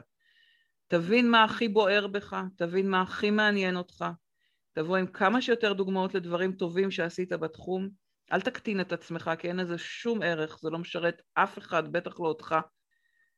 תבוא ממקום מאוד מאוד בטוח בדברים וביכולות שלך, ואז לא יעניין אותך גם לדבר על זה, גם לספר על זה, גם... אל, אל תיתן לדבר הקטן הזה להסתיר את מי שאתה, כי זה צ'ופצ'יק קטן של משהו שהיה שם שלא עבד טוב. אז לא עבד טוב. גם אני עזבתי את אינטל כשחשבתי שעוד רגע יפטרו אותי, או שאני אה, הגעתי לשלב שהם רצו לכיוון אחד ואני רציתי לכיוון אחר וכבר התחילו להיות דברים חורקים. אז מה? הגעתי למקום עכשיו שהם משלמים לי הרבה כסף על כל שעה שלי, יותר ממה ששילמו לי כשהייתי שכירה. אז לא, לא, המסלולים שלנו בחיים לפעמים מגיעים לנקודה שהם צריכים להיגמר. במקום מסוים זה פותח לנו דלתות להרבה מאוד מקומות ודברים אחרים. סיימת שם, ברוך השם, תתחיל דרך חדשה, תרגיש מספיק בטוח, תעשה עם עצמך את העבודה, להביא כמה שיותר דוגמאות של דברים שאתה מרוצה מהם, לראות שאתה באמת בכיוון נכון, תראיין אנשים, תבין שאתה הולך ל- ל- למיקוד נכון בשבילך. בסדר? מקווה שזה עוזר, אם עוד לא עניתי אז שמתי פה את הוואטסאפ שלי ואת המייל, אה, אמרתי גם דרך לינקדאין, לא תמיד אני, בדרך כלל לא זמינה בטלפון, אבל לענות לשאלות בכתב אני יכולה ושמחה. אז גם בקבוצה של, אה, אה, של בורלה וגם בפרטי אתם מוזמנים לשאול אם אני יכולה לעזור לכם. איך מוצאים מקומות להתנדבות? אם זה בתחום מקצועי, אז, אז לחפש גם ארגונים ולשאול אנשים שמתעסקים בזה, האם יש לכם מקום לסטאז', לפרקטיקום בהתנדבות, תקראי לזה סטאז' ואז לא תהיה בעיה. ב-XPlace את יכולה להציע את השירות שלך ב-XPlace, ב Fiverr, בסכומים מאוד נמוכים. למשל להציע כל שירות שהוא ב Fiverr, את יכולה בחמישה דולר, ואז זה לא בדיוק התנדבות, אבל זה קרוב לזה. ו... ואת יכולה להציע שם את השירות המקצועי שלך ולהתייחס לזה כהתנסות וגם יהיה לגיטימי לבקש אחר כך מאנשים את החוות דעת ואת ההמלצה. אבל התנדבות נקרא לזה פורמלית זה לקרוא לזה סטאז' או פרקטיקום או משהו כזה, ואז אה, לגיטימי מצד אנשים, או דרך אגב עמותות, לפנות לעמותות, ועמותות מאוד ישמחו שתרצו להתנדב ולעזור להם. אז אם מה שאת עושה, יש עמותה שיכולה להיעזר בשירותים שלך, זה מקום מעולה. איך לענות על שאלת ציפיית שכר, לעשות, אה, לחקור ברשת כמה אנשים בתפקיד שלכם מקבלים, לראות כמה מקומות, לראות שאתם שלמים עם ציפיית השכר הזאת, ולשים את הסכום שאם תקבלו אותו תהיו מרוצים. לא לנסות מראש ללכת יותר מדי גבוה כדי שאחר כך הארגון ילך נמוך, לא ללכת למינימום של המינימום כדי שלא מישהו יפסול אתכם על זה. תבינו שאם אתם שמתם ציפיית שכר שהיא גבוהה באלף או אלפיים שקל ממה שהארגון התכוון לעשות, אף אחד לא יפסול אתכם על זה, אלא אם אתם ניגשים לתפקיד של חמשת אלפים שקל, אבל אני לא חושבת שמישהו פה על הקו ניגש לכזה לתפקיד של שכר מינימום. עדיין, גם בשכר מינימום אלף או אלפיים שקל לא ישנו. אם שמתם אה, עשרים אלף שקל לתפקיד שהוא עשרת אלפים שקל, אז יכול להיות שיפסלו אתכם על שכר, אבל אם שמתם עשרים אלף כי זה מה שאתם מחפשים, זה בסדר, תראו שבאמת יש לכם את הערך לתת על זה. כלומר, תעשו את עבודת המחקר ותשימו עם עצמכם, תעשו עם עצמכם עבודה מנטלית, נפשית, להיות שלמים בזה שזאת ציפיית השכר שלכם. לא להיבהל אה, מלשים ציפיות שכר ריאליות, אמיתיות, רלוונטיות. אני מקווה שזה אה, עונה מספיק. איך להתכונן לרעיונות במקומות קטנים ומשפחתיים בדיוק באותה צורה שאמרתי קודם, להבין ככל האפשר את התפקיד, להבין ככל האפשר מה זה, מה זה דורש, אותו מקום, אפילו לשאול קודם בטלפון, לראיין, לראיין אותם, אם זה מקום קטן אז הם יהיו פחות אה, פורמליים והם ישמחו יותר לספר לך עליהם, לך או לך עליהם ולהסביר מה הם אה, עושים. ומה זה אומר התפקיד הזה, ולהכין כמה שיותר דוגמאות. שוב, בדיוק אותו דבר. איך עונים בצורה הכי טובה על השאלה ספר לי על עצמך?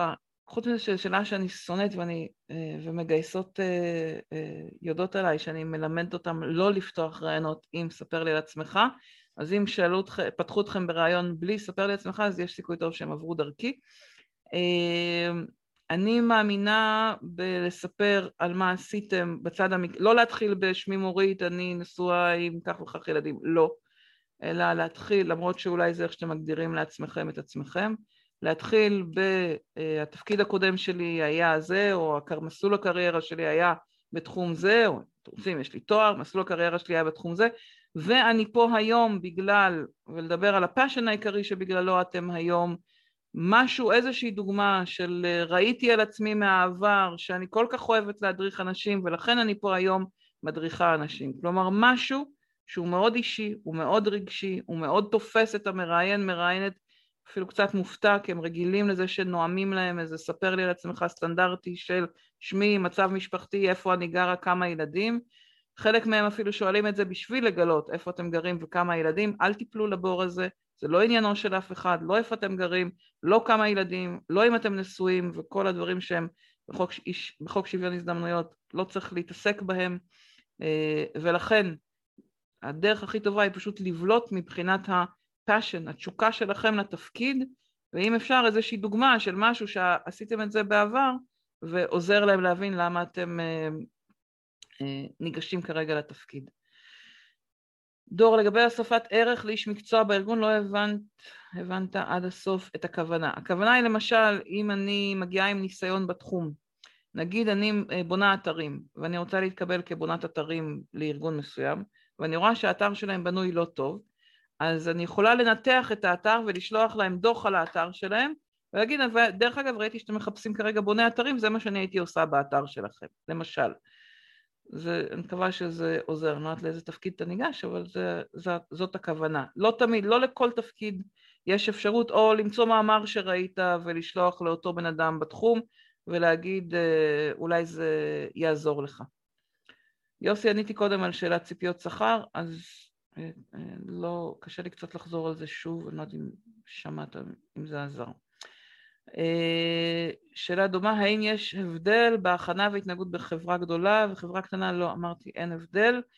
אז איך עונים לשאלה למה אתה רוצה לעזוב?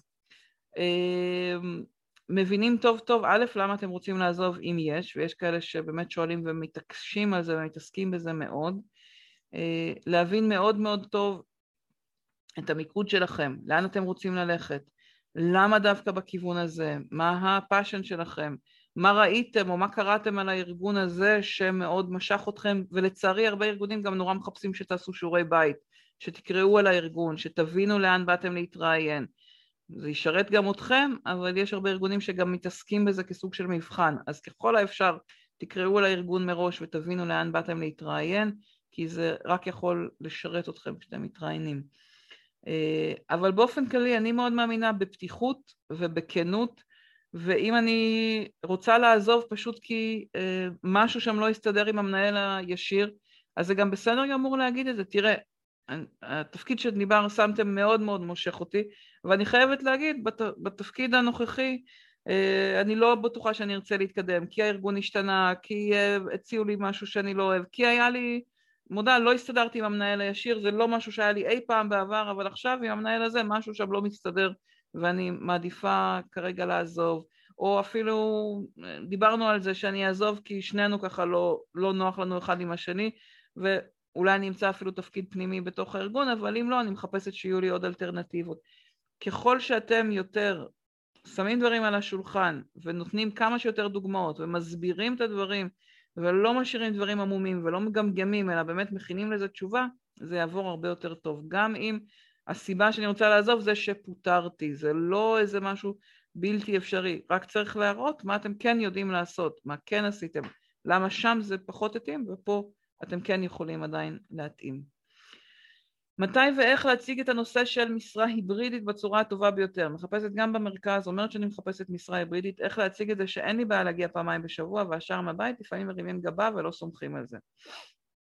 אה, א', אם יש לך דוגמאות, אם עשית את זה בעבר, אז זאת הדרך הכי טובה להראות את זה, להגיד, אני כבר שנה עובדת ככה, אני כבר אה, פרק, איזשהו פרק זמן עובדת ככה, ואם את יכולה להוכיח את זה, בסדר? אז לא יודעת אם יש לך כאלה דוגמאות, אבל אם יש לך אז זה יעזור. יעזור לך להראות את זה, פשוט תתחילי בזה. אה, אני יכולה להגיד לך ש... אמ, שככל שתהיי עם זה יותר אה, ברורה מההתחלה, אם זה הקו אדום שלך, אם זה דרישה מבחינתך, אני מוכנה לעבוד במרכז, אבל רק אם מאפשרים לי יומיים בשבוע לעבוד מהבית, שימי את זה על ההתחלה. אל תחכי לעבור את כל המסלול בשביל לראות אם זה רלוונטי. שימי את זה יחסית מוקדם, כשפנו אלייך, כשראית שיש איזשהו עניין, אה, אל תחכי עד הסוף, בגלל שאז אם זה לא רלוונטי, אז גם הם יתבאסו ממך וגם את תתבאסי שהשקעת את הזמן. אה, אם זה כן רלוונטי, המגייסת תדע להגיד לך מההתחלה אם יש שם פתיחות למשרה היברידית, ויש ארגונים שפשוט אין, והמנהלים לא מאפשרים את זה, אז יודעים את זה מראש. בסדר? כלומר, כל עוד את לא אומרת אני רוצה לעבוד רק מהבית, ואני לא רוצה להגיע אף פעם למשרד, וגם זה יש כבר דרך אגב. בתחומים חמים יש כבר מספיק אנשים היום שאומרים אני עובדת מהבית, רוצים קחו אותי, לא רוצים אל תיקחו אותי. אמ, אז, אז יחסית אם את אומרת אני מוכנה להגיע פעמיים, שלוש בשבוע, אז זה בסדר. אוקיי? Okay? Uh, מה להגיד כשלא יכולים להגיד את שם המעסיק הקודם? קודם כל, להבין שאין דיסקרטיות, ולא אמרתי את זה בהתחלה, אבל זו שאלה מצוינת, אין דיסקרטיות ב-2021, אם אתם עוד לא יודעים את זה, זה הזמן אה, להסתכל על עצמכם בראי ולהגיד, אין דבר כזה שלא יגלו מי המעסיק הקודם שלך. חבל להסתיר את זה. גם אם אתה עובד כרגע, גם אם uh, עוד לא יודעים שאתה מחפש עבודה. אחד, תגידו למעסיקים שלכם היום, אם אתם מחפשים עבודה, תבואו ותגידו, אני מתלבט, אני מתלבטת, שימו את זה על השולחן, אולי יציעו לכם משהו אחר, לא ירוצו לפטר אתכם רק בגלל שאתם מתלבטים, 90% מהארגונים, 95% מהארגונים. ארגונים, אם יעשו את זה, זה רק בגלל שהם גילו פתאום שאתם מחפשים עבודה כשהם אה, לא שיתפתם אותם. זה, הם יכולים להיעלב. ויש ארגונים עם איזה מקום עם אגו ועלבון וזה, לא אומרת שאין, ראיתי את זה יופי יופי גם באופן אישי. אבל ככל האפשר אל תכניסו את עצמכם לפינה שאתם לא יכולים להגיד את שם המעסיק הקודם. תשתפו את המעסיק הקודם, תגידו אני מתחילה לחפש עבודה, מתחיל לחפש עבודה, ויכול להיות שתשמעו שמישהו קיבל את הקורות חיים שלי, אבל אני בודקת, וזה לא אומר שאני אעבור, אני רוצה להבין מה קורה בחוץ, אני רוצה להבין מה ההזדמנויות, כי אני לא מרוצה פה מא', ב', ג', ככל שאתם יכולים להגיד. אם עדיין אתם לא יכולים להגיד, זה מאוד מאוד יגביל אתכם, בגלל שזה אומר שאתם אה, לא יכולים לשים בלינקדאין את הפרטים של הארגון, ואם שמתם בלינקדאין משהו שהוא עמום כזה, אז המעסיק הנוכחי יראה ששמתם בלינקדאין משהו עמום. כאילו, אין באמת אה, דיסקרטיות בחיפוש עבודה, זה מה שאני רוצה להגיד. זה, לא יודעת אם זה עונה, אבל לתפיסתי זה המצב הקיים. ציפיות שכר דיברנו קודם, אם חברת השמה פנתה אליי לגבי משרה ואז נעלמה, בהחלט לחזור ולשאול. לא רק חברות השמה לא סוגרות לופ, בדרך כלל לא סוגרים מולן לופ.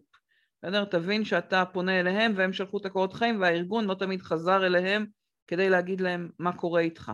אז אתה יכול בהחלט לעקוב מול חברת ההשמה, אפילו להציק לה, אה, אין בעיה, ולבקש שיגידו לך כמה פעמים זה, ואם זה, תשאל אותם אם זה מפריע שאתה בודק.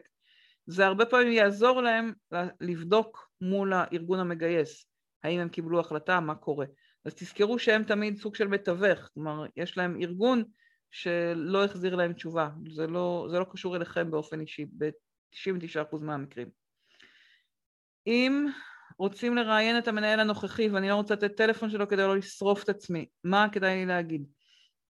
כמו שאמרתי, אחד, לשתף את המנהל הנוכחי ככל שאתה יכול, לא לנסות להסתיר את זה כי זה מגיע, זה מגיע מכל מיני סיבות, כי אנחנו במדינה קטנה, מוקפת אויבים, ביצה קטנה, בכל תחום מקצועי אנשים מכירים אנשים, ולפעמים אפילו בלי שהם שואלים אתכם, הם מסתכלים על הקורות חיים ואומרים, אה, אלכסנדר, הוא עבד בזה, אני מכיר שם מישהו, ומרימים אליו טלפון. אה, תגיד, עבדת עם אלכסנדר? מה אתה חושב עליו? גם בלי שאתה נתת את השם, גם בלי שאתה הסכמת, גם בלי שאמרת כלום, הם יעשו את זה. הם, לצערי הרב מאוד, הולכים מאחורי הגב ומדברים, לא משנה כמה אומרים ומעבירים את המסר, ולכן אין דיסקרטיות, זה לא קיים. אם בכל זאת רוצים, תן מישהו שעבדת איתו. זה מאוד ידוע אצל מגייסים, מגייסות, שלא תמיד אה, אנשים מרגישים נוח אה, לספר למנהל הנוכחי, ולכן לתת שם של מישהו שהוא היה לקוח שלך, מישהו שניהל אותך בעבר, מישהו שעבדת מולו בצוות, כלומר לא המנהל הישיר, אבל איזשהו מנהל מהארגון. ושוב, המפתח לכל זה זה פשוט לא להסתיר מהמנהלים הנוכחים שלכם, לשים דברים על השולחן, זה המפתח. אתה לא תשרוף את עצמך.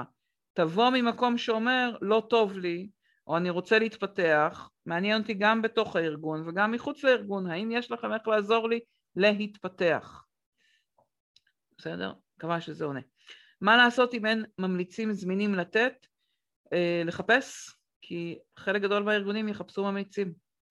לחפש, זה יכול להיות, שוב, לא חייב להיות מנהל ישיר, זה יכול להיות אנשים שעבדתם איתם בצוות, יכול להיות אנשים שהיו המנהלים של המנהלים שלכם, זה יכול להיות בכל מיני סטטוסים.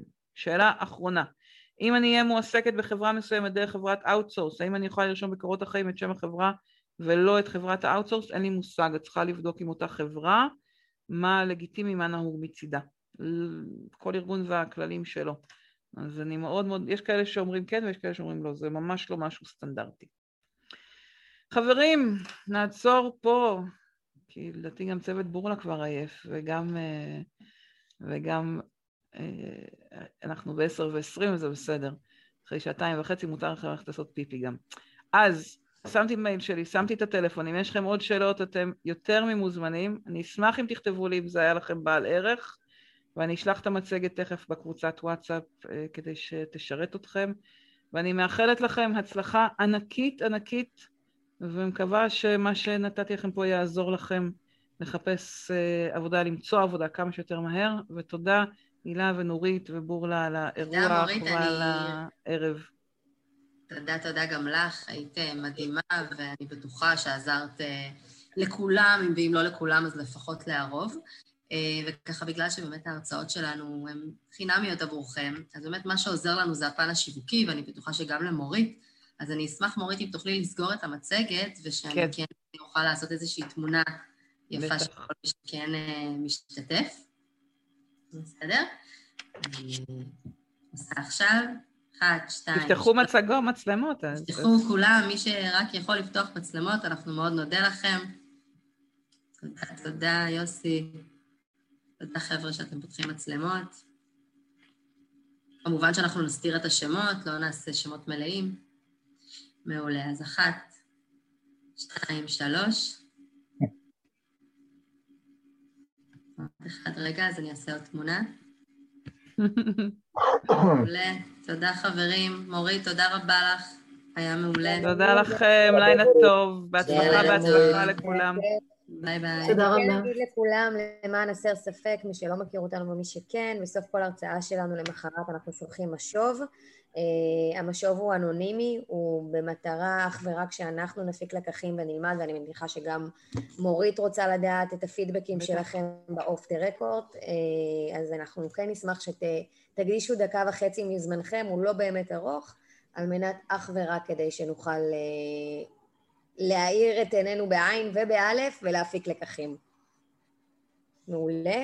Uh, לגבי ההקלטה, שמישהי שאלה עכשיו, אז אנחנו לא נוהגים לשלוח הקלטות, גם אמרנו את זה בקבוצה, uh, זה לא משהו שהוא אפשרי.